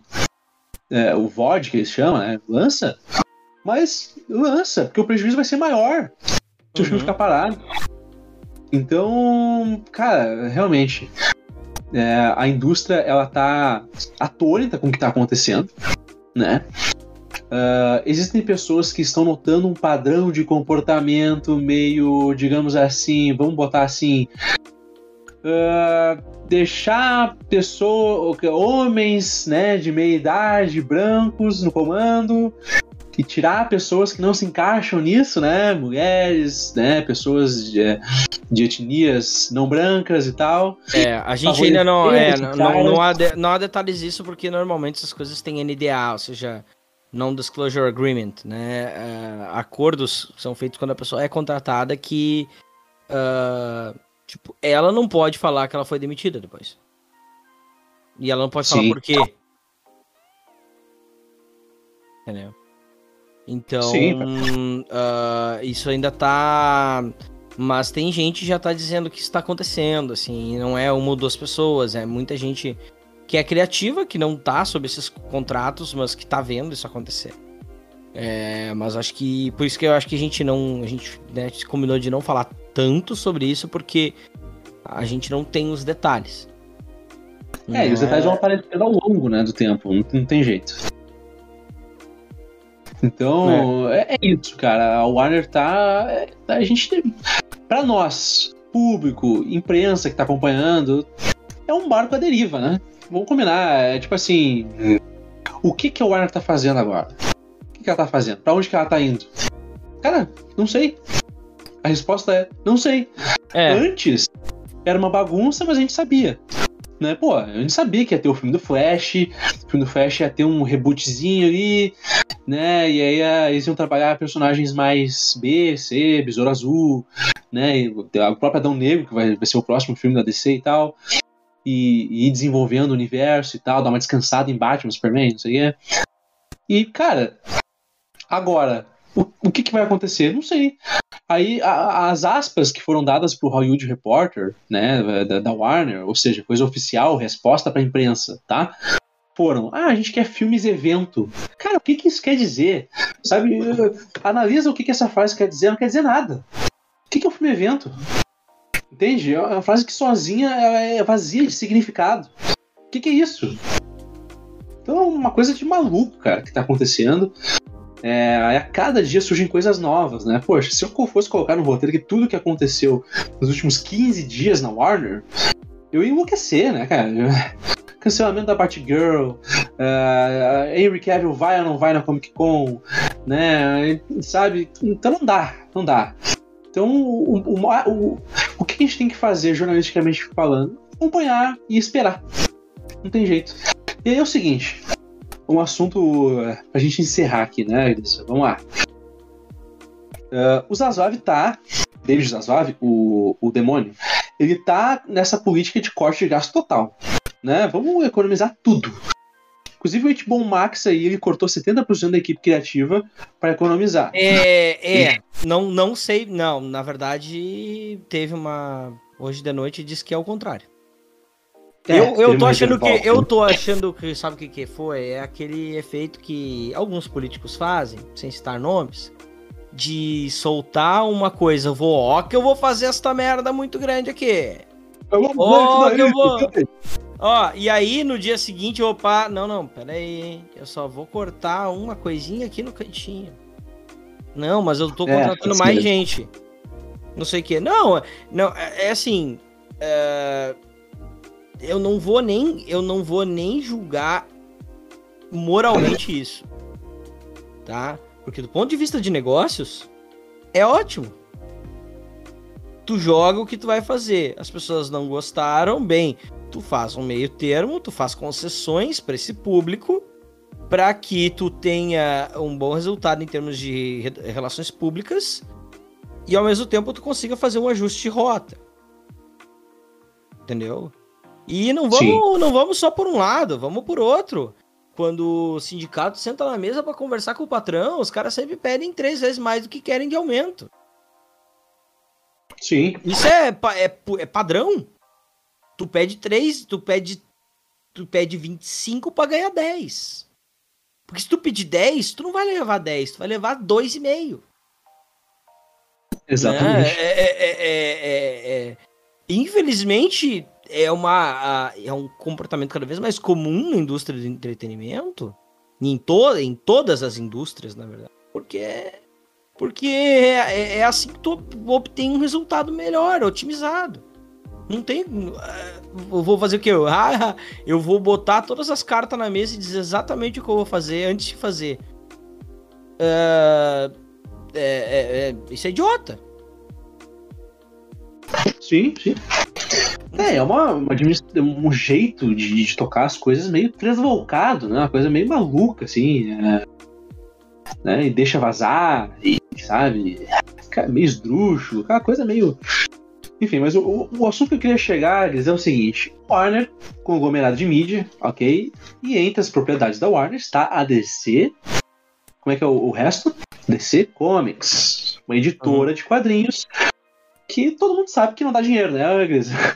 É, não, não é, a gente teve números bem é, expressivos é, de venda é... de quadrinhos no, no, no último ano. O último ano cresceu pra caramba o mercado de quadrinhos, né? Pelo menos cresce, não digo que cresceu o mercado. Vendeu bem pra caramba, né? Não se vendia tanto quadrinho assim desde, poxa, começo dos anos dois mil, assim, sabe? A gente teve um ano muito positivo em termos de vendas, tá? Uh, agora... Sabendo que quadrinhos é uma coisa que não dá muito dinheiro, não custa muito dinheiro também, ok? Mas ao mesmo tempo também não dá dinheiro. O que, que o Salazar vai fazer com a D C Comics? Com a divisão de quadrinhos da D C. O que, que vai acontecer? É, é, porque é, é, eu, eu venho, eu, eu, ao longo do dia eu tenho pensado nisso. Nesse dia, hoje da gravação. Eu até falei para alguns amigos nossos aí, pessoal lá. Uh, um abraço pessoal da Patrulha dos Quadrinhos do, do, Comic, do Comic Pod. O Comic Pod não existe mais, mas uh, a, a, as pessoas continuam. É, tipo, né? Uh, uh, se tipo, os caras fazem, cancelam um, um, um filme pronto para economizar de quinze a vinte milhões de dólares.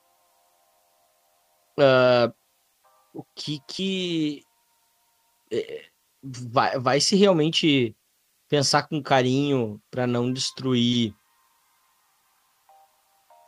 uh, uma editora que não lucra isso? Não que, não que opere, não que opere na... Claro que, que não opera negativo, mas... Uh, é, assim, ao mesmo tempo, foi anunciado o D C Studios hoje, né? Os caras estão falando em...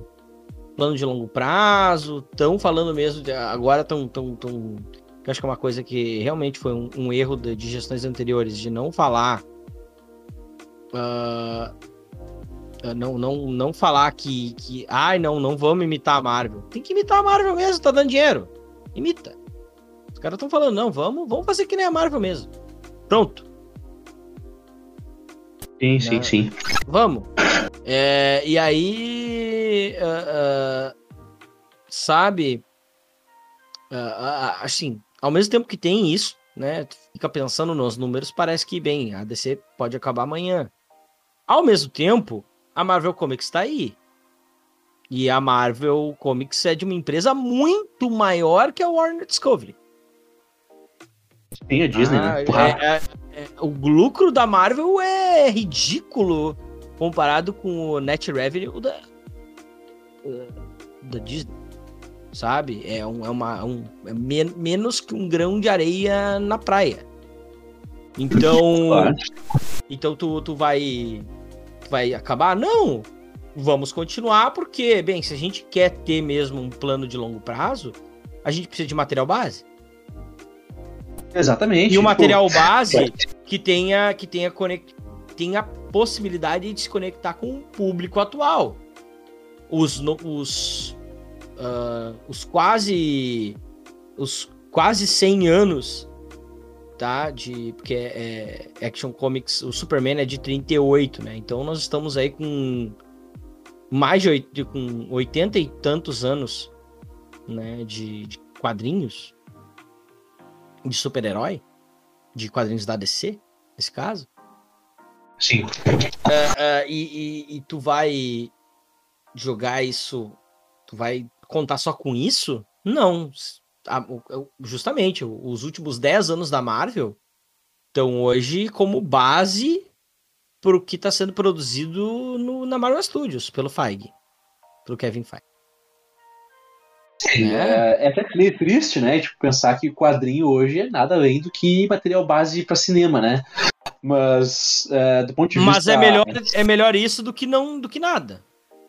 Exatamente. E tipo, é, é... Né?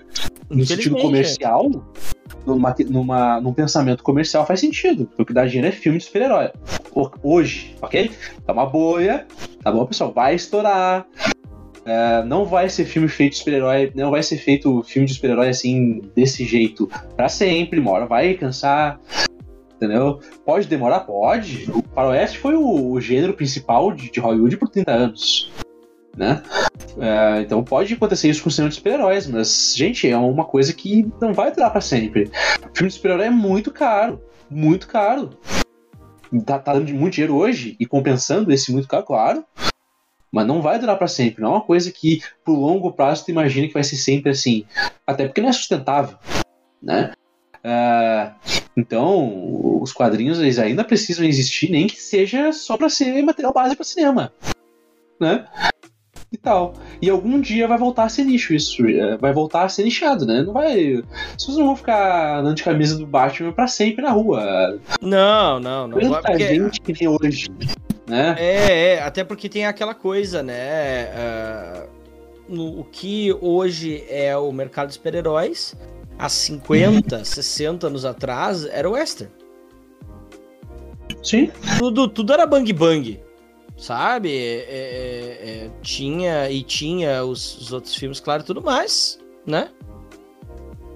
É, e tipo assim, o meu ponto é... Uh, uh, não é sustentável achar que, que essa, essa loucura, né, vai durar pra sempre. E quando acabar, o que que tu vai fazer? Entendeu? Então, por isso que tem que manter os quadrinhos fortes, né? A divisão de quadrinhos forte. Porque uma hora vai voltar a ser de nicho, né? Uhum. uma, uma hora vai parar de ter loja da Piticas em tudo que é lugar. Entende o que eu tô falando? É isso. E aí tu tem que trabalhar isso, né, com os nichos. Pitucas. Né, que vai voltar. Vai, vai deixar a loja da Pitucas também? Não! Só da Piticas. Vão falar de Warner, Zazuar, vão falar dessa... Não, desse não, negócio, não, é, cara. É, não, não vamos entrar no assunto, eu só precisava fazer essa piada. Não, mas isso é mais uma coisa que prova que, né, é uma loucura que não vai durar pra sempre isso, cara. Não, não nem tem como. Nem tem como. Né? É, é, é, né? Não, nem tem como. Então, assim, eu, eu, eu acho que é necessário, claro, eu, uh, é necessário olhar para esse movimento de mercado com atenção. Okay? É necessário ter cautela, sim. É necessário não ser bobo. Celso né? Juarez Roth, cautela. Cautela. Né? Diria, diria o, a, arroba Juarez Roth, saudosa. ah, é, mas assim, também não se deve ter um comportamento apocalíptico em relação a isso. Há retrocessos? Há. Há, há, há, há alguns que já são sólidos e há outros que eu imagino que a gente possa falar mais no próximo episódio com mais informação é, do que eles realmente estão significando. Ah, que é, é o que parece que está acontecendo. Temos que ter, né? Nós somos aqui dois jornalistas, vamos checar, né? Porque as pessoas são, uh, um, Então é isso, sabe? Tem, tem que ter um... Tem que ter um, uma, um meio termo, assim, nisso, sabe? A gente, pelo menos, tem que ter... Uh, na verdade, seria, seria saudável que as pessoas também tivessem. Uh, sim, sim. Então... É que é difícil hoje, né? Com a barulheira que é o... as redes sociais e tal, a gente ter essa coisa de longo prazo, ponderar e olhar não só pro, pro presente, mas pensar numa coisa mais ampla, o que, que isso representa em, em sabe, em, uh, uh, pro futuro, a longo prazo. Uh, e é muito difícil fazer isso com o Twitter, né? Que é uma rede social, né? Eu tô lá só porque eu tenho que estar, né? Que é uma loucura aquilo lá. Entendeu? Tem que ter um, é uma demanda por informação e produção de conteúdo muito grande, e que às vezes essa análise um pouco mais equilibrada, de longo prazo, não é possível, né? E tal. É, mas é isso, cara. É isso, né? A gente tá acompanhando os movimentos aí e tal. A gente tá atento a uma possível desvalorização do departamento de quadrinhos da Warner, que é a D C e, e tal. Tem gente falando que a D C pode ser... É, é, sofreu uma desvalorização muito grande, né, por conta desses comportamentos que, que, que, né, que estão sendo feitos agora, essas atitudes é, corporativas que estão sendo tomadas agora, e isso no longo prazo desvalorizar a marca e forçar daqui a pouco uma venda, né, tal, é, da divisão de quadrinhos que é a D C Comics. E mas a gente, né, não vamos ser, né, catastrofista nesse sentido, né? Vamos ser portador do, do, do apocalipse. Vamos, vamos, vamos aos poucos, né? Vamos com cautela. E é isso. É, é isso, Grisinha. É isso aí, meu querido. Depois de... Eu, eu sinceramente espero que esteja menor do que o tamanho da nossa gravação. Uh, mas assim, acho que a gente tava com saudade é. de gravar aqui depois de... Uh, mais de duas horas e meia. Nós uh, estamos chegando ao final desse primeiro episódio. Não se preocupem, é, nós, é. nós uh, uh, vamos... Eu chamei o, eu chamei o Grisa pra fazer esse negócio. Falei, cara, eu quero um, proje- um próximo meio xadrez verbal, só que não durando quatro horas, né? E cá estamos há quatro horas gravando, né? É, não, não, quatro não, há três, três, três horas. Três horas, a, tá, tô fechando três horas aqui no início da gravação. É, de acordo não, não com. Vamos chegar a três horas porque a desverbal já chegou, né? De acordo é, com o nosso e... bot, que não é um bot do Snyder, tá? Então não se preocupem, porque tá. É um bot de confiança. Exatamente, ele não vai ameaçar ninguém de morte, tá? Não. É, é isso. Então a gente encerra aqui, né? Espero que isso. não. Né? Estejam adquirindo um conteúdo de três horas, acho que não. Mas é isso, gente. É... Vamos Nossa. seguir nessa pegada. Isso. Uh, vamos seguir falando de D C, vamos seguir falando dos quadrinhos, vamos acompanhar essa coisa aí do, do, uh, de Zaslav e, e as suas peripécias na Warner Discovery. Se tiver novidade no caso da Zack Snyder, nós vamos falar. Tomara que não, uh, porque eu não aguento mais falar de Zack Snyder. Uh, e vamos seguir, né, gente? Vamos seguir, tá bom? Uh, espero que vocês tenham curtido até aqui, tá bom? E espero que vocês nos acompanhem para o futuro, que é brilhante. O futuro que nos espera é brilhante, Marcelo Grisa. De fato, ele é, e a gente vai chegar lá, tá? É, então, sejamos uh, otimistas, tá? Não vamos... vamos calma, calma com a loucuragem, gurizada. Calma com a loucuragem. Uh, além, assim, claro, vocês já estão ouvindo nós aqui, vocês estão, chegaram até o final desse episódio, agradecemos a sua... a sua audiência aí, seja lá onde você estiver ouvindo, se você estiver pirateando esse podcast, também fique à vontade, eu quero que se me ouça. É... Ou nas plataformas que você estiver ouvindo, faça como você quiser. Se quiser ouvir, fazendo o que você quiser. Eu reitero. Se, se faça o que tu queres, né? Já diria... A, aí é. o pessoal fala do Raul, mas já diria a Lester Crowley, né? É, Titio Crowley já dizia... Faz o que tu queres, há de ser tudo da lei. Uh, além de nos ouvir aqui, você pode vir falar com a gente. A gente tem o nosso e-mail, né, Pedro? Qual é que é o nosso e-mail? É, eu, eu vou ter que ver aqui com a América. A gente criou tudo novo, gente. Então não tá assim na é. ponta da linha, aquela coisa. É, mas enquanto isso, enquanto ele vai procurando, também já, além do nosso e-mail... Aí do, do, do, do, do, né, do, do episódio vai estar tá tudo aí, tá? Então, isso, vai estar tá tudo aí.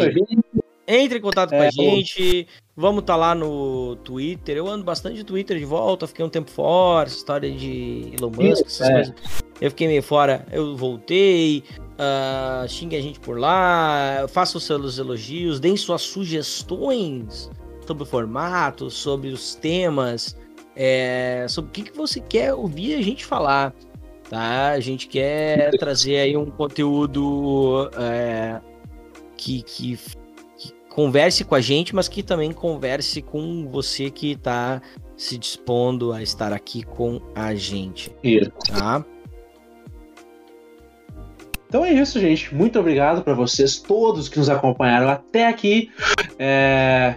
Um grande abraço, ok? Um grande abraço. Eu espero que vocês continuem com a gente, com a D C Comics. E é isso aí, é, vocês estão vendo que esse episódio zero zero é o piloto, então ele tá sujeito aí a, a né, as críticas e as sugestões de vocês, que a gente quer continuar com vocês. Uh, enfim, gente, obrigado por terem ouvido até aqui, um grande abraço, veja quadrinhos e a gente se vê do outro lado da Muralha da Fonte. Abraço! Abraço, gurizada, hein? Até a próxima!